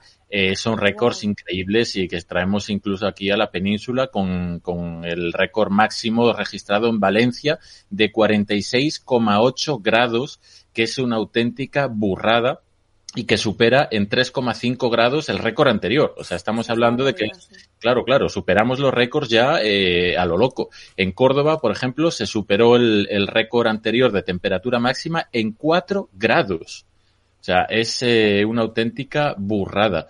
Y bueno, pues ahora nos queda ver también eh, cuáles van a ser las muertes asociadas eh, a estas temperaturas extremas. El verano pasado, que fue un poquito más suave que este, eh, se calcula que solo en Europa murieron 60.000 personas Claro, asociadas claro. al calor, lo cual es una auténtica barbaridad. Y se supone, eh, lo lógico sería que este año se aumente, porque al ser eh, todavía más altas esas temperaturas, pues eh, se supone que este año vamos a superar esos 60.000 muertes solo en Europa, recuerdo. Y se siguen sin aplicar medidas porque, como recuerda por aquí Gorazarre, de hecho, una de las noticias de estas últimas horas es que tres personas han volado en un Boeing 747 de París a Arabia con Neymar. Eh, sí, el, subnormal de Neymar, que es el ídolo de masas de, mucha gente, y, ahí lo tienes, que dicen jet privado que consume muchísimo. No, ponme algo mayor, y ahí se pilló un Boeing 747 para él solo, eh, consumiendo eh, solo en ese vuelo lo mismo que tú en 40 años de tu vida. Entonces, claro, luego nos vienen a decir que, que, nos duchemos rápido o que vayamos en tren cuando una persona en un solo vuelo va a contaminar lo mismo que nosotros en 40 años. Entonces, bueno, yo creo que es evidente que, hay que comerse a los ricos, como dice tu camiseta, y lo que tenemos que hacer es acabar con estas estupideces y con estos suicidios ecológicos, principalmente de, las clases eh, más adineradas, que son obviamente las que más contaminan y las que más recursos gastan, como por ejemplo, pues con los campos de golf, que estamos hablando de, recortar agua, nos dice Bonilla que nos duchemos en tres minutos y luego se iban abriendo campos de golf o aumentando el regadío para poder venderle al norte de Europa la, la, fruta baratita. Sí, exacto. De hecho, nosotros, eh, me ha pasado, de hecho, en varias playas que no hay agua para lavarte los pies cuando sales de la playa, por ejemplo, precisamente por la sequía, que me parece bien, pero luego, sin embargo, hay otras cantidades de agua muchísimo más ingentes que se siguen utilizando, por ejemplo, para los campos de golf. Amiga, eso te pasa por ser pobre y lavarte los pies en una ducha municipal. ¿A quién se le ocurre? Pues te vas a tu club de campo o a tu club de golf y ya te duchas tranquila y ahí lo que quieras. Y ahí le das el agua a tope, lo que tú quieras. Exacto, exacto. Los recursos, pues son para los ricos. En, el, en una situación de capitalismo salvaje como la que estamos, pues los recursos son para los que más dinero tienen y los pobres, pues ajo y agua eh, directamente. Total, total. Y bueno, pues te quería hablar también así rápidamente de los incendios, porque lógicamente estas temperaturas tan altas eh, lo que conlleva pues son incendios brutales. Tenemos, por ejemplo, los de Canadá que llevan meses ardiendo. Ha ardido ya una extensión eh, similar a lo que sería toda Andalucía y Extremadura junta una auténtica burrada, unos 200.000 kilómetros cuadrados, y siguen activos. Eh, se han evacuado varias ciudades grandes ya de ciento y pico mil personas, la última de 20.000 personas evacuadas por completo. Y bueno, si el tiempo no, no acompaña, va a ser difícil que, que se acaben estos incendios, eh, que bueno, que emiten más a la atmósfera y eh, lo que hacen es retroalimentar estos bucles de, de, efecto invernadero en la atmósfera y que estas temperaturas sigan aumentando. Y bueno, pues está pasando en zonas en las que antes no había incendios tan graves como en Canadá o como en Tenerife, por ejemplo, eh, que ha ardido una extensión enorme, ya un tercio de toda la masa forestal de la isla ya ha ardido o en Hawái, por ejemplo, que murieron hasta ahora 114 personas y todavía hay 850 desaparecidos eh, después de, creo que van ya 12 o 13 días de, que fue ese, incendio. Entonces, eh, bueno, la situación es lógicamente muy grave no solo por la temperatura, por los incendios, sino también por la temperatura de los océanos, que sigue disparada y es un poco, pues, eh, digamos, eh, el regulador climático y, está, bueno, los eh, científicos que lo estudian a fondo están bastante desorientados porque no deja de subir esa temperatura de, de los océanos. Estamos ya en 1,1 grados por encima de la media de las últimas décadas y no se sabe cuándo va a parar. Y lo mismo está sucediendo con el metano en la atmósfera que los gases eh, mm, que más favorecen, digamos, el efecto invernadero son el CO2 y el metano. Hasta ahora el metano estaba más o menos eh, controlado, pero en los últimos meses se ha disparado por completo y tampoco saben los científicos muy bien a qué se debe todo esto, pero eh, puede suponer, digamos, un punto de inflexión en lo que se refiere al clima en la Tierra es que es muy curioso sobre los cambios de temperatura y lo que comentas, cómo los científicos eh, están viendo que ni siquiera eh, se puede saber a ciencia cierta lo que va, lo que va a ocurrir. Lo he mirado porque justo cuando vuelvo yo a Madrid hay un, una bajada de las temperaturas de un día a otro como de 14 grados y entonces se prevé que puede haber tormentas, pero no saben de qué índole, porque es verdad que es un cambio muy drástico de la temperatura con humedad, pero no saben lo que va a ocurrir. Esto me parece eh, curiosísimo, claro, no sabes lo que puede pasar en ese, en, ese cambio tan, tan radical.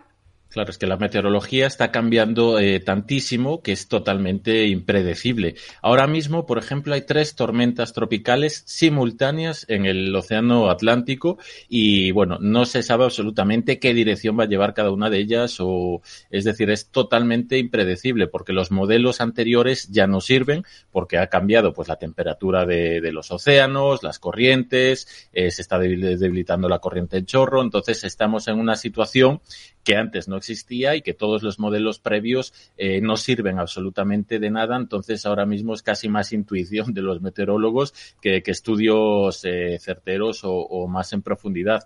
Y por lo tanto, pues cada vez es más difícil de acertar en esos, eh, en, a nivel de, de meteorología.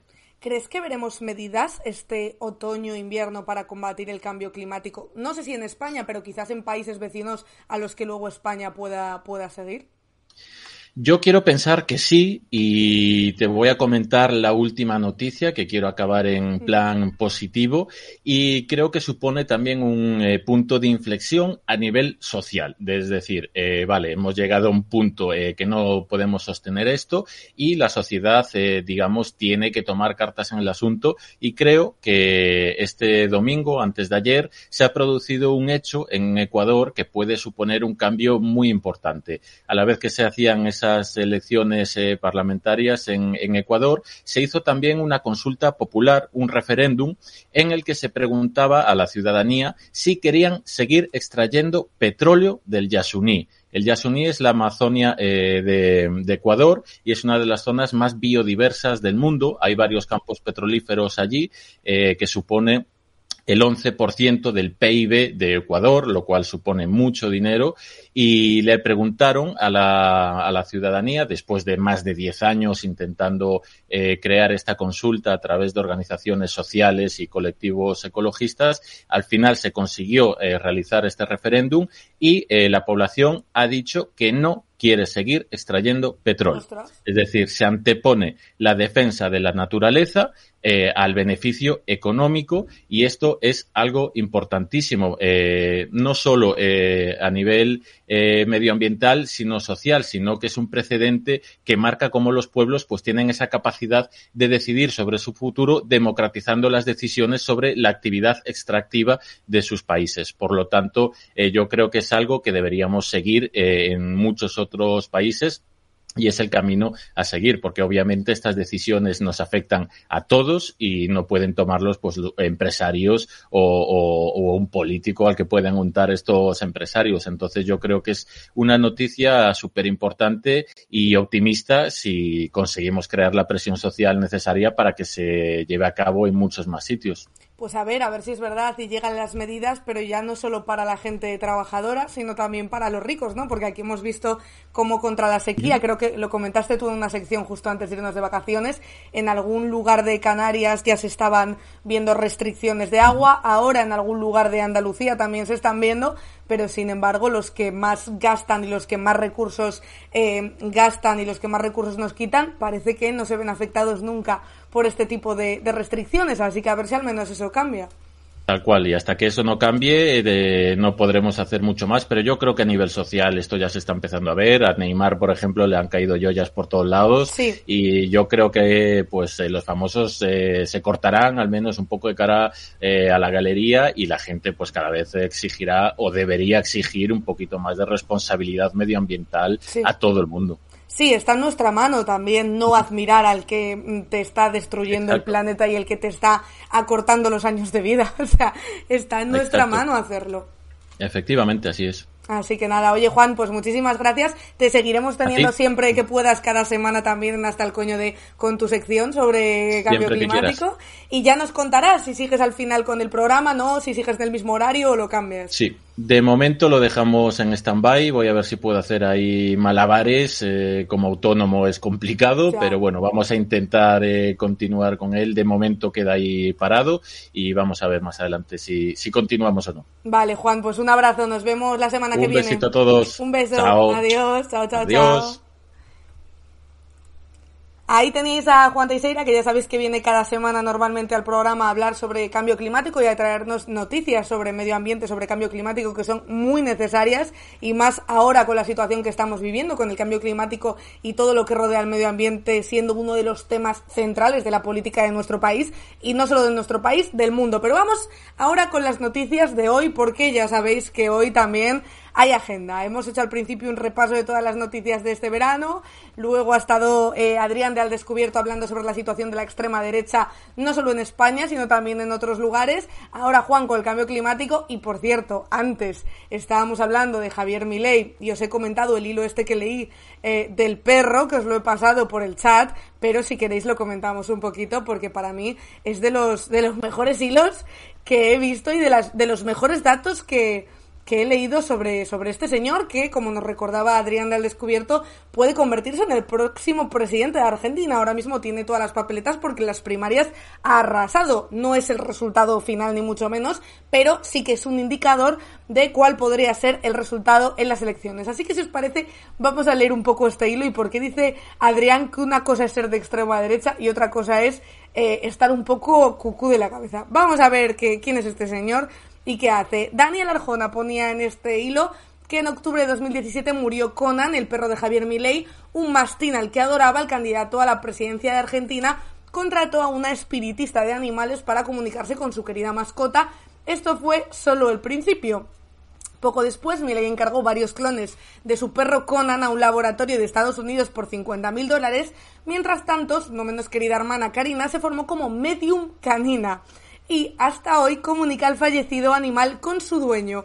Pero eso no fue todo. Miley asegura que Conan no está ¿Y en qué se comunica la hermana con el perro? O sea, porque hasta donde yo sé, los perros no hablan el lenguaje humano. O sea, en plan, el perro eh, mueve la cola y entonces la hermana lo interpreta. ¿O cómo? Sea, ¿cómo va esta movida? Le ladra, claro, le ladra. El perro diciendo, déjame en paz, nunca le quise. Déjame, no quiero hablar con él, no quiero volver a verle. Me parece de verdad fascinante Javier Milei. Em, entonces sigue el vídeo y dice que Milei asegura que Conan no está muerto, sino que fue a sentarse al lado del número uno y gracias a la intermediación del chucho Milei pudo escuchar un mensaje que Dios guardaba para él. Adivinan, estaba destinado a convertirse en presidente de Argentina. O sea, por favor, corre. Así arranca esta fascinante biografía de Javier Milei escrita por el periodista Juan Luis González que se publicó el mes pasado en Argentina y que yo me he empezado a leer hoy en mi Kindle flipando en colores. Aquí en ese hilo que os he mandado tenéis también la foto de la biografía. Juan Luis González se llama El Loco, la vida desconocida de Javier Milei y su irrupción en la política argentina que por supuesto me lo voy a pillar porque yo quiero saber más cosas. Cuenta González que empezó a escribir el libro pensando en hacer un análisis serio de la nueva derecha argentina, pero que tuvo que cambiar sus planes cuando fue consciente del nivel de chaladura del fenómeno de Milei. Así que ya lo sabéis, hay un libro que habla de esto. Ojo, este señor ha sido reivindicado por los youtubers eh, de extrema derecha, de esos que tienen tantas visitas y que invitan a tantos programas y que tienen altavoces tan grandes, escucha, ha sido su puto líder, o sea, ha sido su puto ídolo todo el rato. Yo todavía recuerdo cuando empecé los directos, hace, ¿cuánto fue? ¿Vamos a hacer tres años ya? ¿O dos? Hostia, me pasa muy rápido el tiempo, ¿eh? Cuando empezamos los directos y de vez en cuando se colaban por aquí, y nos preguntaban que qué opinábamos de Javier Milei y yo decía quién es y le empecé a buscar a raíz de eso porque había gente en el chat preguntando y empecé a flipar y verdaderamente este señor, este señor es su ídolo, o sea, este señor es lo que quieren en el poder, eh, lo que nos dice mucho de cómo está esta gente que al final acaba cayendo por su propio peso. Em, Decís por aquí, este señor es el chiquilicuatre argentino. No insultéis al chiquilicuatre, eh, por favor. La gente ha dicho, a que no hay huevos de que sea presidente y la gente, ¿cómo que no? Sujétame el cubata. Es que, es que es impresionante esto, de verdad. Oye, por cierto, muchísimas gracias por todas las renovaciones que estáis haciendo de suscripciones, que yo no sé por qué, pero no está contando ninguna. No sé si es porque son todas renovaciones o qué. Luego lo miraré para ver, para ver qué ocurre y por qué no las está contando, porque ha habido un montón. Os recuerdo, bueno, recuerdo, no, os anuncio, la última vez, mira, que nos enseñó mi camiseta. Mira qué camiseta sorteamos la última vez. Eat the Rich con Gladys y este dibujo lo lleva en gigante por detrás. Está guapísima. Esta camiseta 198 sorteamos tres, que no recuerdo a quién le tocaron, igual están por aquí por el chat. Sorteamos tres antes de irnos de vacaciones. En 198 la tenéis porque de momento ya no la vamos a sortear. Nos parecía camiseta muy veraniega para llevar a la playa, para llevar a pasear por el paseo marítimo, para todas esas cosas, pero os he traído un muy buen tongorteo que es este, una, una camiseta de hasta el coño del amarillo, guapísima también, para ahora que estamos morenos y morenas, no como Adrián de al descubierto que ya hemos visto, que Adrián, por ejemplo, no se la puede poner, pero el resto, si habéis cogido un poco de color, esto os queda ideal. Camiseta de hasta el coño de y dos tazas de cuidado remolacher hasta el coño, que son maravillosas. Yo la tengo, está guapísima la taza de remolacher hasta el coño. Así que dadle caña a las suscripciones, que cuando lleguemos a 40 suscripciones haré mega tongorteo de nuevo. Así que dadle, dadle, dadle. Dice Elf, ¿para cuándo? Cuando lleguemos a 40. Si veis la barrita ahí abajo, que no sé por qué no está avanzando, luego lo miraré y, si no se ha contado, se contará todo de golpe, así que no os preocupéis. Pero cuando lleguemos a 40 con nuevas suscripciones, porque lo que creo que no cuenta es renovaciones, cuando lleguemos a 40 suscripciones, hacemos tongorteo de la camiseta y de las dos tazas. Así que dadle muchísima caña a las suscripciones. Ojo por ahí, renueva suscripción. Héctor también, 10 mesacos, madre mía, un aplauso para todos y todas los que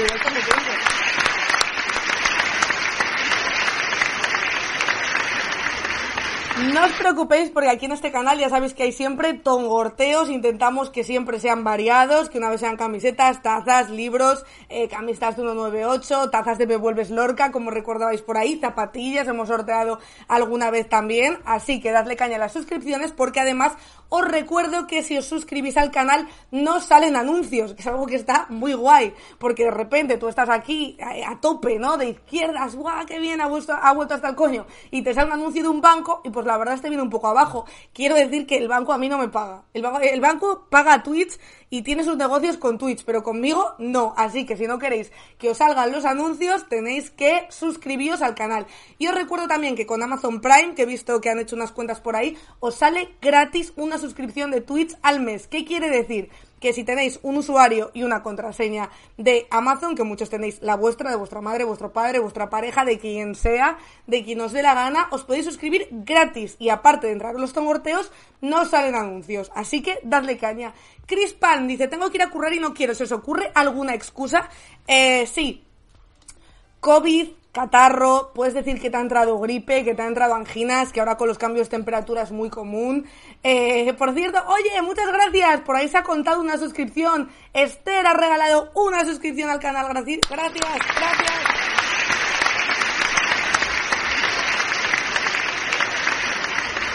Perdonadme, sé que voy un poco lenta hoy, ¿eh? Y me, estoy dando cuenta de que me estoy trabando, ¿sabes? Eh, me estoy trabando todo el rato, pero es porque ya no estoy acostumbrada a hablar tan rápido aquí durante dos horas.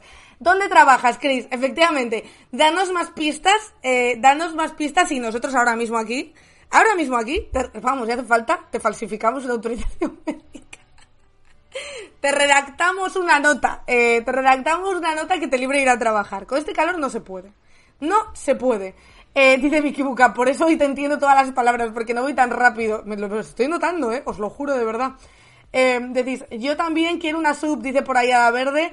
Trabajo en una UCI. Hombre, ya esté más serio. Trabajas en una UCI. Uf, eh, ¿puedes decir que has perdido la fe en la humanidad y que no les quieres ayudar más? Puede, pues di que estás mala. Un virus contagioso, que eso es muy importante, ¿no? Que me imagino que si tienes un virus contagioso y curras una UCI, ¿no te dejan ir o qué? O sí. O te dejan ir igual. O deciden que explotación está por delante de que mates a una persona.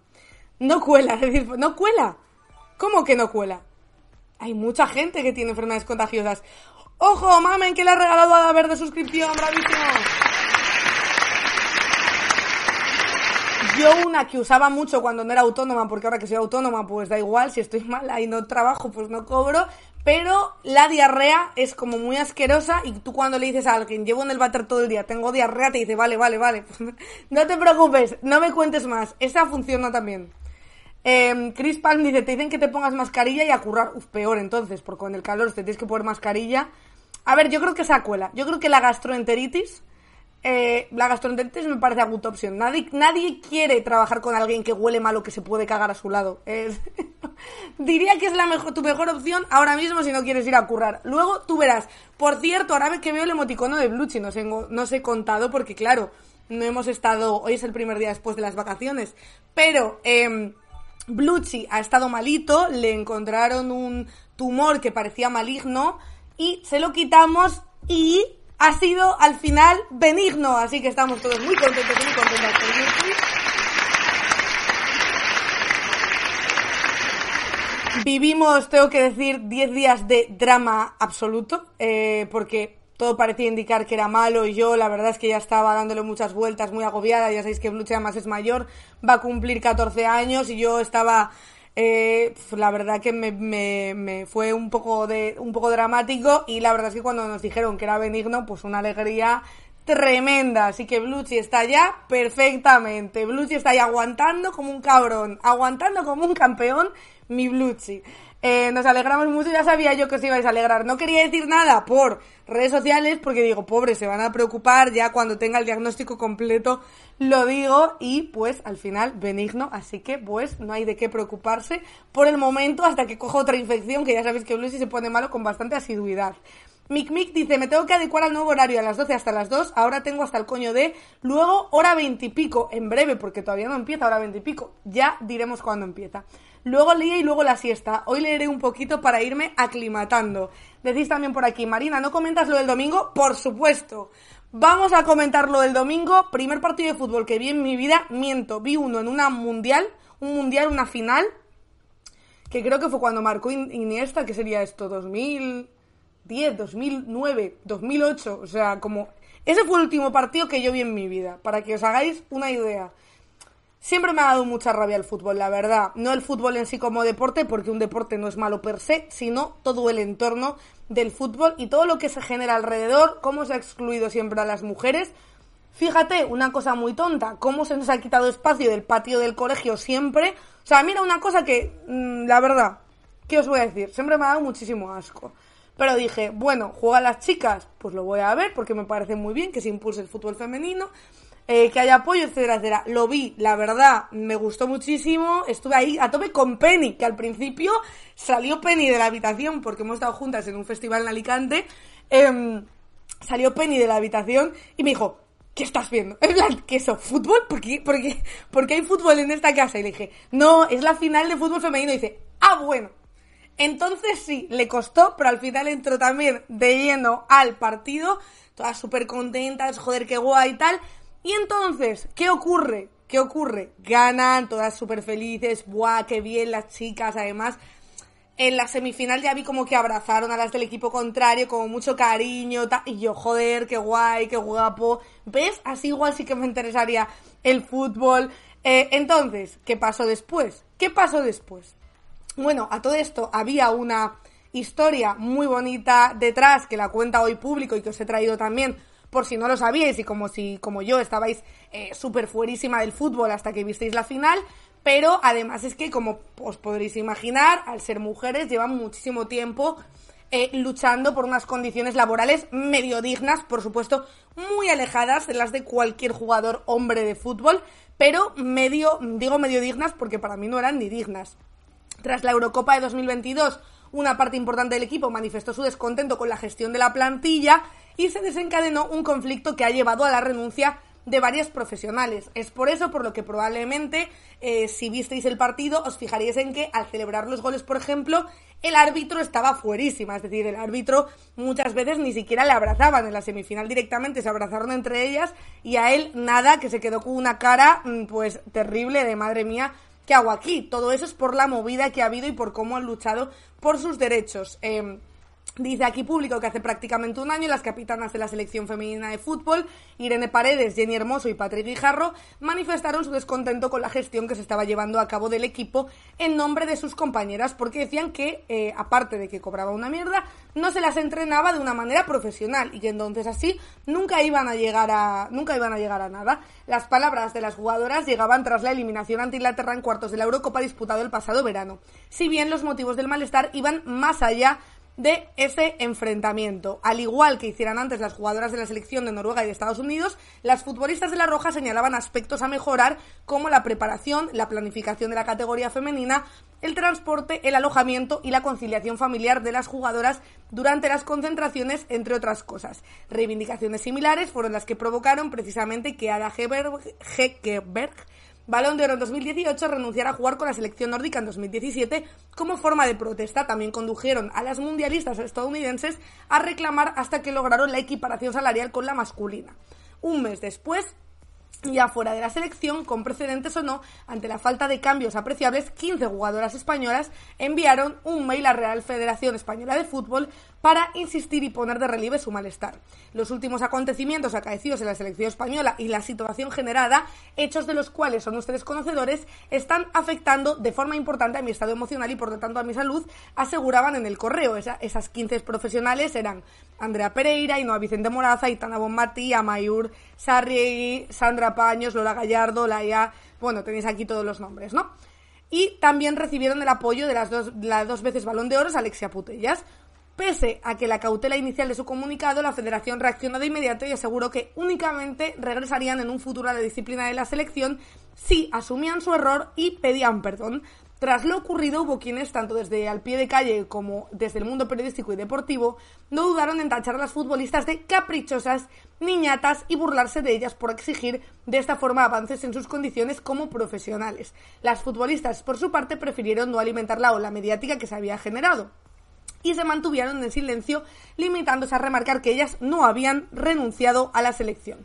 Durante los meses posteriores, en vísperas del Mundial, tuvieron lugar conversaciones internas entre las jugadoras y el equipo técnico. Las negociaciones hicieron que algunos aspectos de sus reivindicaciones se pudieran modificar con la aprobación de las futbolistas, es decir, que consiguieron muchas cosas de aquellas por las que luchaban. Como consecuencia, algunos de sus nombres regresaron a las convocatorias del equipo, como Irene Paredes, Jenny Hermoso o Aitana Bonmati.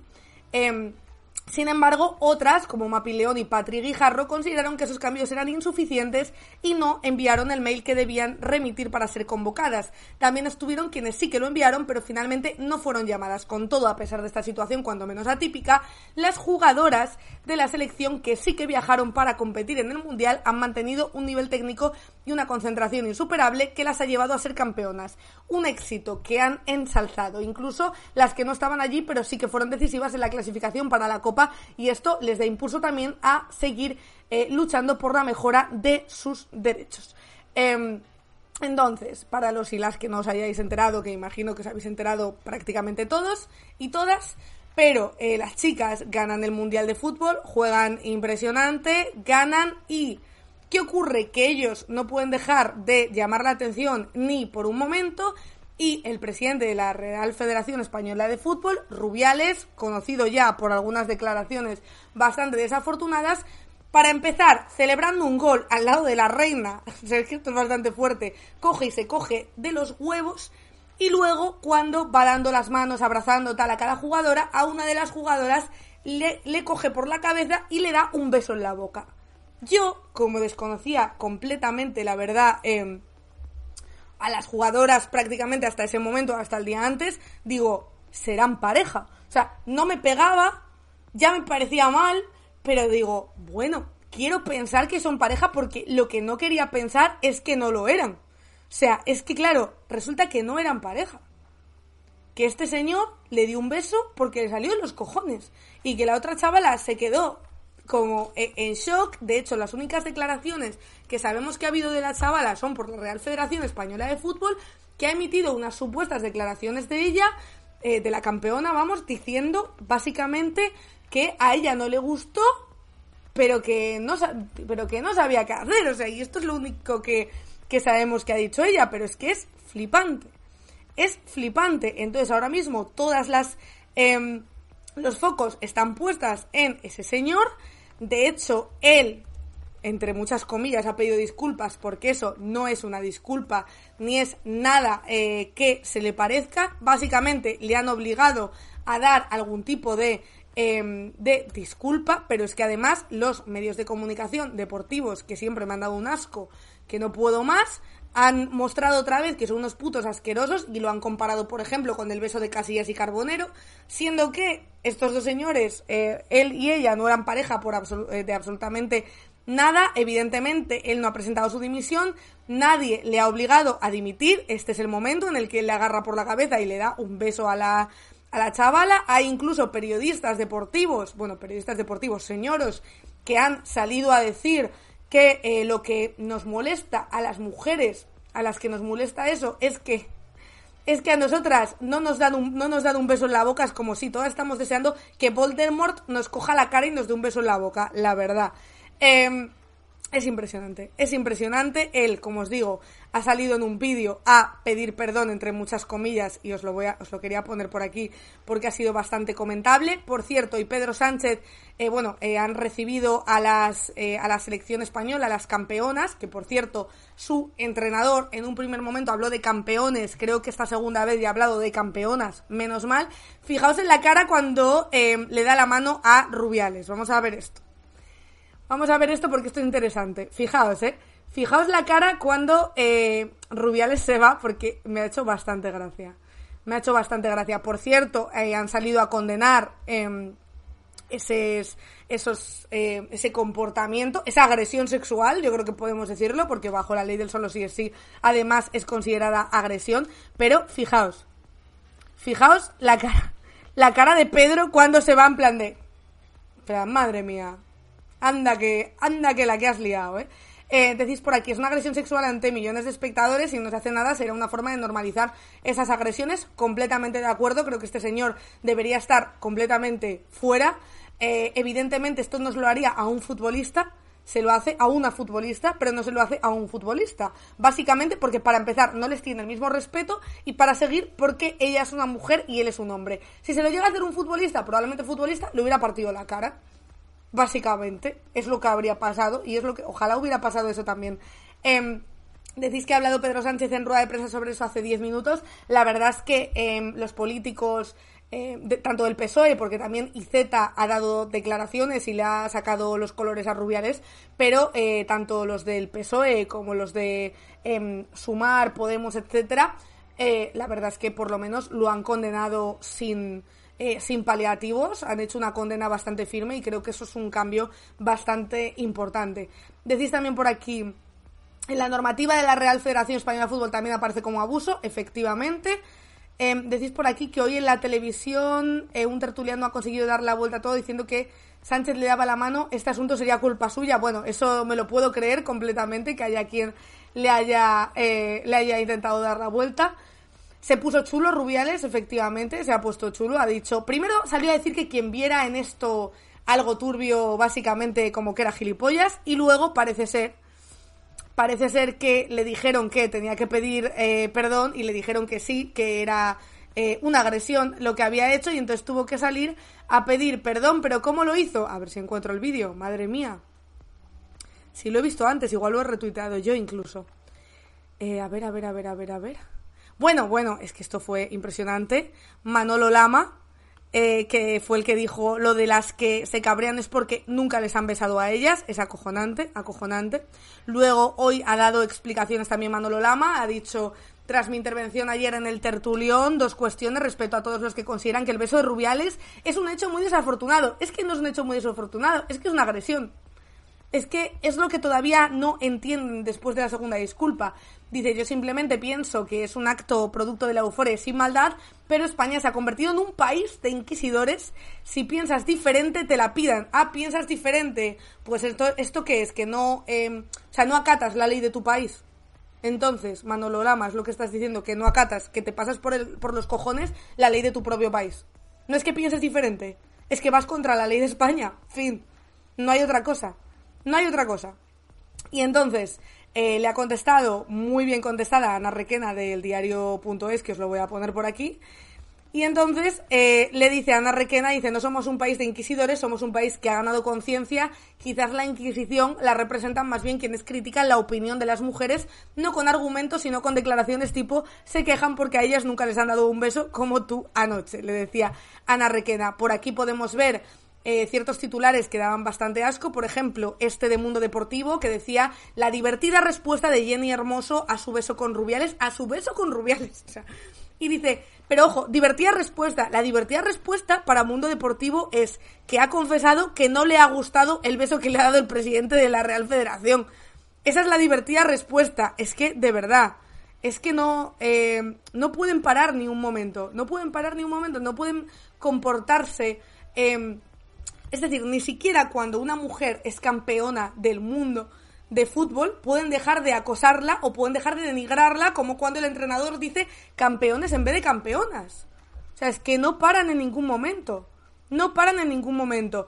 Luego vi también por ahí, había un vídeo de las caras de ellas cuando eh, el entrenador da las gracias a Rubiales. Este, mira, mira, el momento en el que el seleccionador español, Jorge Vilda, nombra a Luis Rubiales. Fijaos, esto es interesante también. Quiero acordarme de todas las jugadoras que no han podido estar en este mundial, jugadoras que empezaron, jugadoras que se han clasificado, que nos han ayudado. Fijaos, ¿eh? Va por ellas también todo el staff, el cuerpo técnico, la delegación, la federación, Bueno, por lo menos han puesto campeonas y no campeones. nuestro presidente que ha sido uno más, todos Mira, mira, mira la cara. Nuestro presidente que ha sido uno más, fijaos, ¿eh? Fijaos el cambio de las caras. nuestro presidente que ha sido uno más, todos o sea, la cara de... Bueno. Bueno, eh, grandes las chicas, qué bien, qué bien que, que hayan ganado ese, ese mundial, pero aún así, tristemente, parece que no van a dejar de denigrarlas, ni aun siendo las campeonas del mundo, pero bueno, es verdad que se ha ganado mucho con ese triunfo y se ha ganado mucho con que tanta gente eh, siga ese partido, porque vi que en eh, televisión española había tenido un seguimiento brutal. De hecho, no se emitió el Grand Prix para emitir el Mundial eh, de Fútbol Femenino. Es algo histórico, eh, algo que además yo creo que va a ayudar a muchas chicas que probablemente no se habrían planteado jugar a fútbol, pues porque las insultaran, porque supieran que no iban a llegar a nada, etcétera. Y la verdad es que es un paso muy, muy, muy importante. Em, bueno, de hecho, he visto alguna anotación que decís por aquí que se están apuntando para poner anotaciones.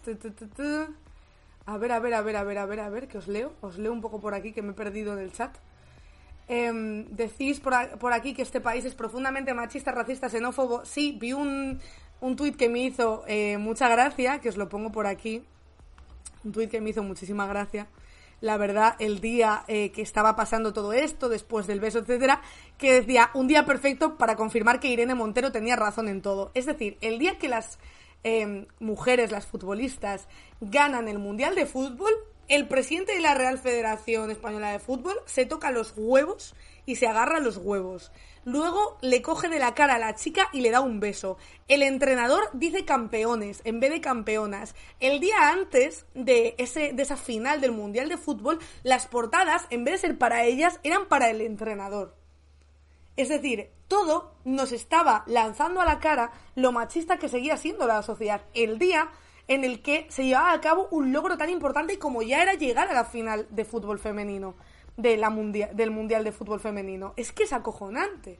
O sea, es que cuando crees que se está avanzando te das cuenta de que no. Cuando te dicen que el Ministerio de Igualdad y que el feminismo no es necesario, te plantan esto en la cara, esto en la cara, que es la final de un Mundial de Fútbol, el evento deportivo más importante del año, y te dicen que no hay machismo, toma para ti toma para ti en toda tu puta cara, con absolutamente cada gesto, con cada comentario, con todo, y te lo plantan en la puta cara. Es, eh, la verdad es que creo que ha sido bastante, mm, bastante fuerte.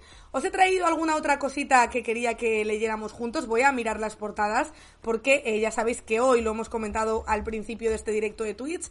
Hoy se reunía el rey con Pedro Sánchez. Fijaos, ya tenemos la foto con Pedro Sánchez. Anuncia el rey que cree que el PSOE puede articular una mayoría, pero asume que Feijó irá a la investidura, que es lo que habíamos hablado aquí. Que si Feijó se quiere presentar, lo lógico es que eh, el rey no intervenga en ese sentido y diga el que tiene más votos es Feijó, Feijó que se presente a la investidura. La opción era que Feijó no se presentara. Ahora parece que Feijó sí que se va a presentar a esa investidura y parece que con los votos de Vox hoy veremos mañana si no se le tuerce el cable y dice que otra vez sin los votos de Vox. Aún así, Vox y PP no sumarían, tendrían que buscar otro tipo de apoyos y parece ser que esa investidura no saldría adelante y por lo tanto habría una repetición electoral. Pero bueno, hoy es esa reunión del rey con eh, los candidatos de los diferentes partidos. Eh, vamos a ver si hay alguna noticia más que haya salido y que tengamos que comentar. El incendio de Tenerife, que es el más grave de España en lo que va de año, lo hemos comentado antes también con Juan eh, Teixeira. Eh, eh, el precio del gas, Ucrania. Era un poco por ver si había salido alguna noticia digna de comentar o alguna declaración que tuviéramos que comentar. Sánchez, como veíamos antes, ha pedido al rey eh, ser candidato y le recuerda a Fijo que la investidura no es un trámite de exhibición, pero parece ser que Feijó está dispuesto a intentarlo. ¿Cuál sería el calendario de la investidura. Vamos a ver, fechas que evitarían una repetición electoral en Navidades. Para que los nuevos comicios no tengan que celebrarse en plenas fiestas de la, de la primera votación, en el Congreso debería producirse antes del 8 de septiembre o después del 21 de ese mes. Lo cuenta Íñigo Aduriz en el diario.es. Dice que la presidenta del Congreso de los Diputados, la nueva presidenta, que es Francina Armengol, tiene en su mano la decisión que activará la cuenta de atrás para un hipotético adelanto electoral siempre que no fructifique ningún intento de investidura en los próximos meses, como parece indicar que no, porque si a la investidura va fijo y no tiene los apoyos, pues no habrá... Eh, presidente en esa investidura y se repetirán las elecciones. Y tras la ronda de contactos con los partidos de este lunes y martes, el rey, dentro de sus facultades constitucionales, decide designar como candidato a la investidura al líder del PP, Feijó, o al presidente en funciones, Pedro Sánchez, será Armengol la que fije la fecha del debate en el Congreso. En el caso de que esa primera investidura fracase, un escenario probable, ya que por el momento ninguno de los dos aspirantes ha logrado cerrar los apoyos necesarios, empezará a correr el tiempo legal de dos meses para unas nuevas elecciones y, dependiendo de las fechas, existe la posibilidad de que esos nuevos comicios sean en plenas fiestas navideñas. Es decir, que puede ser que se vengan elecciones en Navidad. Si quiere evitarlo, Armengol debe contemplar que la Constitución en su artículo 99 establece que si transcurrido el plazo de dos meses a partir de la primera votación de investidura ningún candidato hubiera obtenido la confianza del Congreso, el rey disolverá ambas cámaras y convocará nuevas elecciones con el refrendo del presidente del Congreso. La disposición adicional séptima de la Ley Orgánica del Régimen Electoral General señala además que en ese supuesto recogido por la Constitución las elecciones habrán de celebrarse el día del cuadragésimo séptimo posterior a la convocatoria para impedir entonces que los nuevos comicios sean en plenas navidades, la primera votación de un intento de investidura debería producirse antes del 8 de septiembre y estamos ahora mismo a 22 de agosto, es decir, en unos pocos días deberíamos saber si va a haber intento de investidura o no. Mm.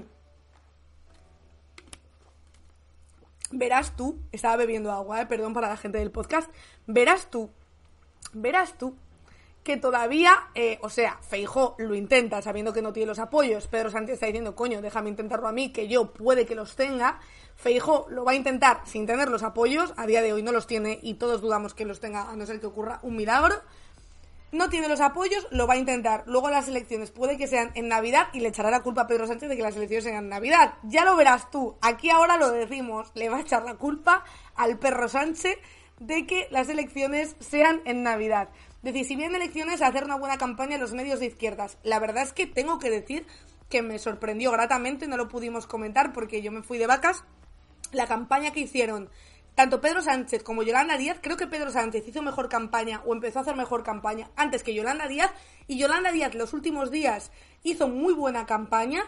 Y hombre, yo creo que esto, por ejemplo, una repetición electoral a Sumar le daría el tiempo que no tuvo cuando eh, adelantaron las elecciones, porque recordemos que de aquella Sumar estaba plenamente inmerso en su formación de mesas, estaba en la formación de su programa electoral. Recordad que comentamos aquí que habían abierto un proceso de eh, diálogo de mesas para diferentes temas, cambio climático, feminismo, etcétera, etcétera, etcétera, y el proceso para las propuestas, para enviar las propuestas para esa formación del programa electoral de Sumar, que luego se iban a debatir, terminaba a primeros de junio. Y las elecciones fueron en julio y desde que terminaba ese proceso hasta que terminaba luego eh, pues el proceso de escucha de todas esas eh, propuestas iba a pasar mínimo un mes, es decir, no dio tiempo, fue todo muy precipitado, fue todo muy rápido, se hicieron muchas cosas mal y esto puede dar más tiempo, esperemos que, a que la cosa mejore y a que eh, pues puedan un poco ordenar sus ideas y hagan una mejor campaña.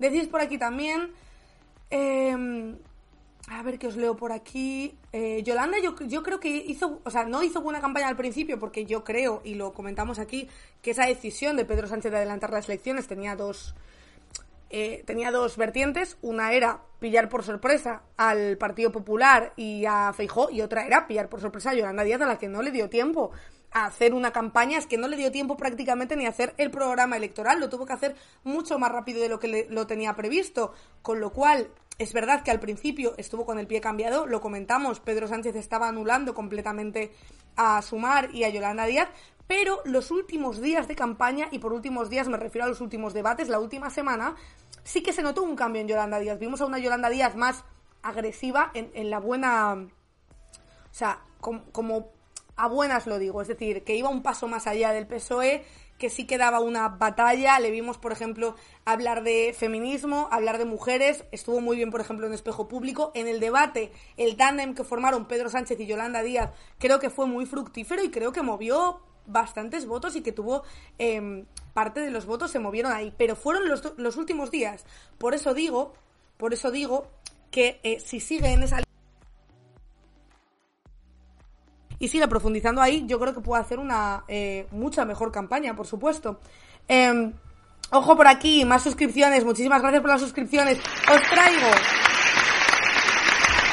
para terminar una entrevista que creo que es bastante comentable, fijaos, sobre eh, todavía la situación, eh, el machismo en, los medios de comunicación. Ya sabéis que yo este verano, y si no lo sabéis os lo cuento, he tenido un programa con Jun Barrera, la cadena Ser los domingos, que ya ha acabado. El domingo este fue el último y en principio era solo para verano, aunque dadle guerra a la Ser, a ver si nos renuevan y hacemos programa todo el año, donde íbamos hablando de diferentes temas. Era un programa muy cortito porque no teníamos más tiempo, básicamente tenía que durar 25 minutos y íbamos hablando de pues la belleza, de cumplir años, etcétera, etcétera, de un montón de cosas, de redes sociales, de un montón de movidas, ¿no?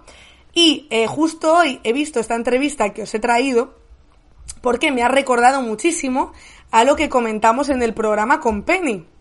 Eh, fijaos, Jordi González, que va a volver a un eh, formato de televisión española, Jordi González, histórico presentador de televisión, yo la verdad es que le he visto mucho en, en Telecinco, Hubo un jefazo televisivo, dice que le dijo a una presentadora, vuelve dentro de 12 kilos. El, cata- el catalán se alejó de Mediaset y ahora es presentador estrella de una TV dispuesta a librar la batalla de las audiencias. Además de un programa vespertino, la pública sopesa encargarle un prime time de fin de semana similar a La Noria, que ese programa yo lo veía muchísimo.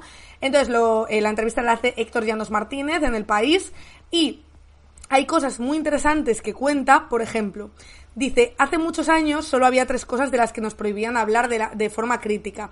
De la familia real, de la lucha contra ETA y de el corte inglés, que esto es, que esto es interesantísimo. Entonces, bueno, cuenta entre otras cosas porque se fue a la televisión, porque lleva tanto tiempo eh, fuera, como vuelve ahora, un poco eh, pues el panorama de la televisión actual. Pero fijaos, cuenta aquí, hay algo en la televisión generalista a lo que nunca vamos a renunciar y es hacer compañía a la gente y cuenta también que en televisión hay poco tacto con el tema de la imagen. Dice, hubo un jefazo, del que no diré el nombre, que le dijo a una presentadora, vuelve dentro de 12 kilos. A otra la obligó a ponerse pechos. Jorge Javier Vázquez cuenta además que Paolo Basile le obligó a ponerse gafas sin necesitarlo, con lentes sin graduar. Y dicen, se operó la miopía y cuando fue a presentar a Key Tomate sin gafas, Basile le dijo que se las pusiese porque tenía cara de mala persona y de hijo de puta. Tiene que ser tremendo ahorrar para que te metan un láser en el ojo y que te digan eso. O sea, es, es muy fuerte, ¿eh?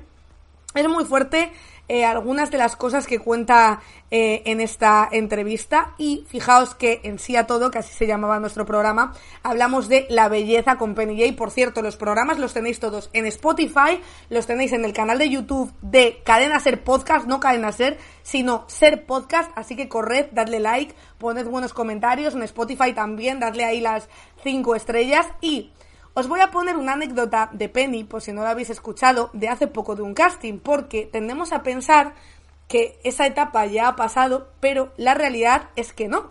Y a mí, cuando vino Penny el verano pasado a contarme esta anécdota, me reí muchísimo, por supuesto, porque además Penny es graciosísima la cabrona, pero eh, me quedé muy rayada de, ¡buah! Es que todavía estamos aquí. Fijaos lo que contaba Penny en este programa. La anécdota Uf, del conocido flipar. programa de televisión al cual llamaremos... Bueno, no. Pica pica, lo vamos a llamar. Yo estaba relajadita. Esto luego un pi, ¿eh? Esto luego un pi. Todo pis. Yo estaba relajadita, lo vamos a llamar pica pica. Como os podéis imaginar, eh, Sara aquí cuando dijo el nombre falso se parecía mucho al nombre verdadero, porque Sara otra cosa no, pero para los nombres falsos la verdad es que no tiene mucho talento. Yo estaba relajadita y de repente me suena el teléfono y me dicen, eh, estamos haciendo casting para un programa de comedia. Y me dice esa persona, porque es una persona que yo la tengo en el Cora porque apostó por mí, esa persona, y yo la quiero, la única persona que aposta por mí en toda la vida. La verdad, y me dijo, es un nuevo programa de comedia, es un programa de comedia, me dijo, y está están haciendo casting, ¿quieres? Y dije yo, ¡pum! De cabeza, Claro. ¿sabes? A mí me dijo programa de comedia, yo no me iba a imaginar que iba a ser pica pica. Porque pica pica se puede llamar también buscando el chiste. Total, que estaba y, y, y me llaman y me dicen, ¿quieres hacer un casting para pica pica? Y yo, ¿qué? Yo en pica pica. Pero, pero esta gente me ha visto. Digo, mira, yo por la aventura, yo hago el casting. Yo, mira, que me cojan para un programa. Y yo lo, lo tengo en Instagram. Y eso va a ser una risa. Mi gente que va a No, ser lo tienes en tu reel, que eso también mola. O en mi lo tienes en tu reel ahí puesto. O lo pongo en mi bio, ¿sabes? Eh, entonces, vale, yo voy a hacer el casting. Yo, calla, calla. Yo a esta no le dije nada. Bueno, me estaba cebando, me decía todo el rato, guamaño por una cosa, guamaño por una cosa, y yo, ¿el qué? ¿El Y qué? ella, ¿el qué? No te lo puedo contar, no te lo puedo contar. yo no se lo quería contar porque yo sabía que Marina se iba a poner... Os juro que yo hubo un momento en el que pensé que me habían llamado, yo qué sé, para presentar un programa de Netflix, porque es que, me- no sabéis, o sea, estuvo un mes, un mes, cebándomelo en plan, buah, es que no te puedo, es que tengo que ir a comprar ropa para un casting, es que no te puedo contar de qué es, es que, es que vas a flipar, es que no te puedo contar, es que es una cosa que como salga, y yo, madre mía, ¿qué será? Y la cabrona cebándomelo, cebándomelo, cebándomelo, cebándomelo, hasta que llegó y me contó esta historia que vamos a seguir escuchando. Vamos, por favor, hostia, es que me meo. poner celosa.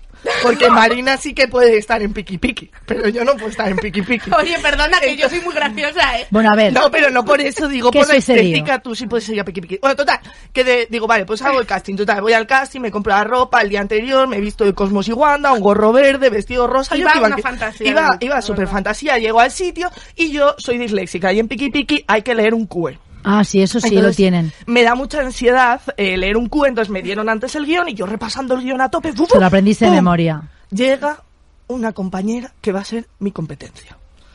¿Vale? Vais a saber bien. Yo La otra del sororidad no tengo ningún problema. Pero llega mi compañera que va a ser competencia y mi compañera hablaba español como Mario Vaquerizo inglés. O sea, que tú lo entiendes, pero es más por el esfuerzo que haces tú que por lo que hace la otra persona.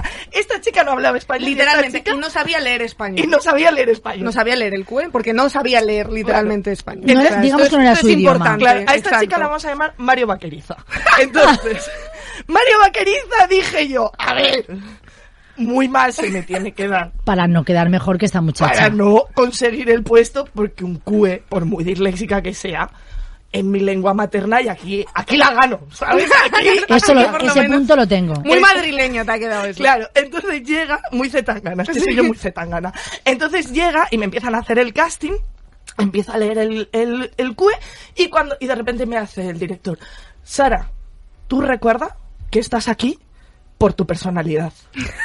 Y yo, chan, chan, chan, ¿qué ha querido decir ¿Qué esta frase? significaba Me eso? ¿Lo, de- Y- ¿Lo averiguaste? no tengo dudas aún de qué quería decir. Porque claro, por mi personalidad tampoco es, porque mi personalidad ahí tampoco cuadra. O sea, yo no, y tengo una- tampoco dice las cosas que aparecen en el QE, que no lo escribiste tú, claro, el guion. Mi personalidad es complicada.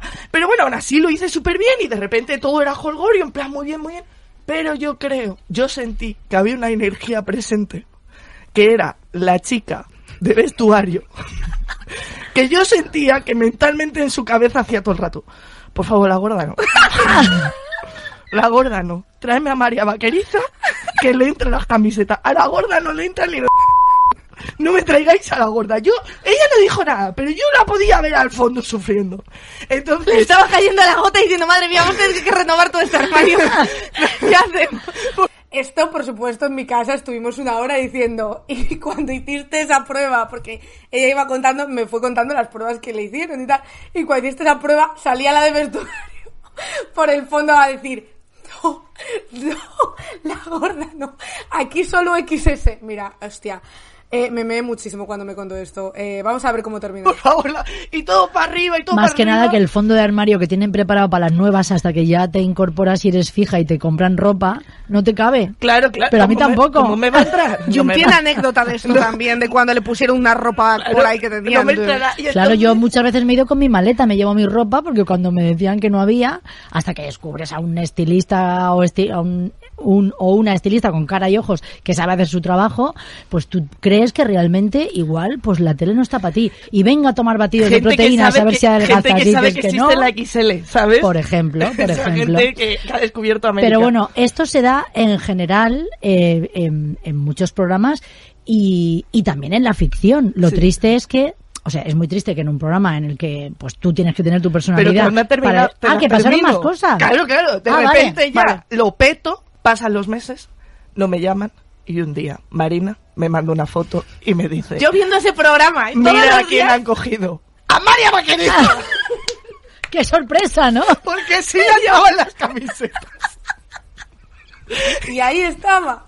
O sea, yo... Tía, si es que al final Es la vida. Al final, es el, al final es el mundo del patrocinio. Al final, oye, que, de- que, mm, ¿Qué? Que hemos escuchado un audio, pero no hemos dicho ni que era Carolina y Carolina Iglesias también participó en este programa, también contándonos sus cosas que le han pasado en el mundo de la televisión. Así que escuchadlo porque es muy divertido, muy divertido de verdad este programa. Paula Álvarez, sexóloga, que está también por ahí, que he visto que, que ha puesto algún comentario. También ha estado con nosotras en el último hablando sobre sexo y culpa.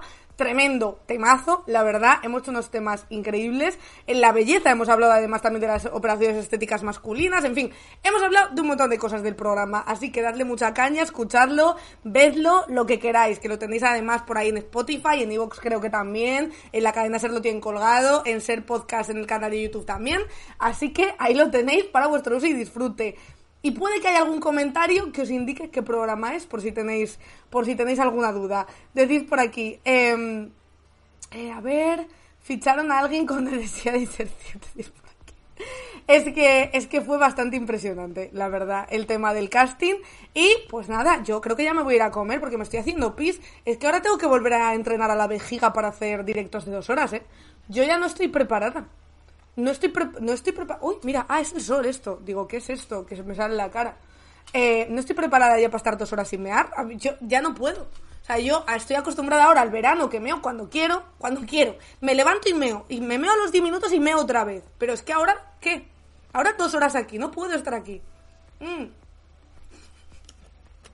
Ya no puedes mear en el mar, efectivamente. Bueno, otra cosa que me pasó aquí en plena ola de calor, en un lugar, de repente, plena ola de calor en un sitio y cierra la piscina porque se ha cagado una persona. El, el día que más calor hacía. Es otra de, otra de mis anécdotas de vida que me llevo yo para mí. Eh, decís por aquí, aquí hay confianza para que vayas al baño y nos dejas un vídeo mientras. Creo que voy a hacer eso. Voy a poner vídeos de gatos. ¿Creéis que si pongo vídeos de gatos haciendo caca, eh, me, quita, me spameará- me quitarán aquí el canal? Me chaparán por, por perra, por perra mala, pero igual hago eso, igual puedo hacer eso. No tengo un espejo, tengo una ventana. Tengo una ventana. Eh, y vamos a ver. No, primero voy a informar de eso, que no quiero, bueno, a ver, no quiero que me quite el canal de Twitch, si me lo quitan una semana, una semana más de vacaciones que me paso, claro. No fui yo la persona que cagó en la piscina, o sea, pero qué, clase de confianza tenéis en mí, que yo no cago en las piscinas, joder. No desde hace mucho, que no, que yo no fui. Yo, es que, o sea, ¿de verdad me estáis acusando a mí de haber cagado en una piscina? No, hombre. No, hombre, una piscina no. En la calle, hombre, en la piscina. ¿Cómo se caga uno en la piscina? Gran pregunta. Yo no lo sé, porque no caga. Que yo no soy, joder. que yo no. Decís, ¿podemos confiar en ti con eso? Yo de Héctor no eh, me lo creería. Bueno, de hecho, Héctor ahora mismo seguro que está cagando en su piscina. Héctor caga en su piscina para que no vaya nadie. No sé si habéis fijado que solo ha subido stories en verano, él solo en una piscina. ¿Por qué creéis que es? Porque Héctor se caga en la piscina. Claramente, o sea, Héctor se caga en la piscina. No, no tengo pruebas, pero tampoco dudas. Decís, la de mi pueblo la cerraron un día porque dos patos se hicieron fuertes, en serio. wow. El mojón en la piscina pública es un clásico del verano. ¿A quién no le ha pasado alguna vez? Claro, Héctor no puede compartir piscina porque caga. Si ya os lo digo, ¿ves? Secretos que os cuento. En su piscina es rico, claro. O sea, esa caca solo se la come él. No, Esa caca no se la come, no se la come nadie más. Bueno, me voy a ir ya. Me voy a ir ya antes de que sigamos hablando de caca. Me voy. Voy a ver aquí si me acuerdo cómo se hace right. Porque hoy, eh, que sepáis que he tenido que reiniciar el ordenador tres veces. Tres veces he reiniciado el ordenador para instalar actualizaciones porque, por supuesto, yo desde el día que había dejado de hacer directos no había encendido el ordenador para absolutamente nada. Entonces yo no sé si me voy a acordar yo de hacer right. Puede que me acuerde, puede que no. Voy a ver quién está. eh, a ver. A ver si me acuerdo. Vamos. Ay, mira, mira. Te damos la bienvenida. Me dice, me dice mi, mi Twitch de Spy Revolution, mi dashboard, mi escritorio me dice, te damos la bienvenida, Spy Revolution. Creíamos que habíamos muerto, que habías muerto, le habíamos dado todos tus suscriptores a alguien. Venga, voy a ver si me acuerdo de cómo se hace esta raid. Y os dejo hasta mañana, que mañana volvemos. Es decir, aquí volvemos ya a full. Y aquí todos los días a partir de las doce y media. Así que mañana más y mejor aquí en el canal de Spanish Revolution. Acordaos por favor de renovar las suscripciones y de hacer suscripciones nuevas para hacer el tomorteo. Y ahora sí que sí, os dejo ya con Laura Floresciencia. Seguidnos en redes sociales. Seguidnos en el canal de YouTube de Hasta el Coño de, que vamos a volver a subir otra vez contenido. En el Instagram de Hasta el Coño de, en el Twitter, que además eh, nos echa TV Zurda una mano. Así que por favor, dadle cariño, dadle like, seguidnos ahí. Y nos vemos mañana y yo os dejo ya con Laura Floresciencia, nuestra querida amiga, que en breves vendrá también aquí hacer una sección. Así que un besito, remolachers. Un placer volver a leeros a todos y a todas. Ya volveré a estar activa otra vez por nuestro chat de Discord. A ver qué noticias me habéis ido dejando por ahí. Y hasta mañana a las doce y media aquí en el canal. Un besito, remolacher. Chao, chao, chao, chao. Que os sea leve el día si tenéis que trabajar. Si no, pues que, no sé, aprovechad el verano. Aprovechad para bañaros. Aprovechad para todo eso que queda una semana de calor. Luego, quién sabe. Chao, chao, chao. Un besito. Adiós, chicos, chicas.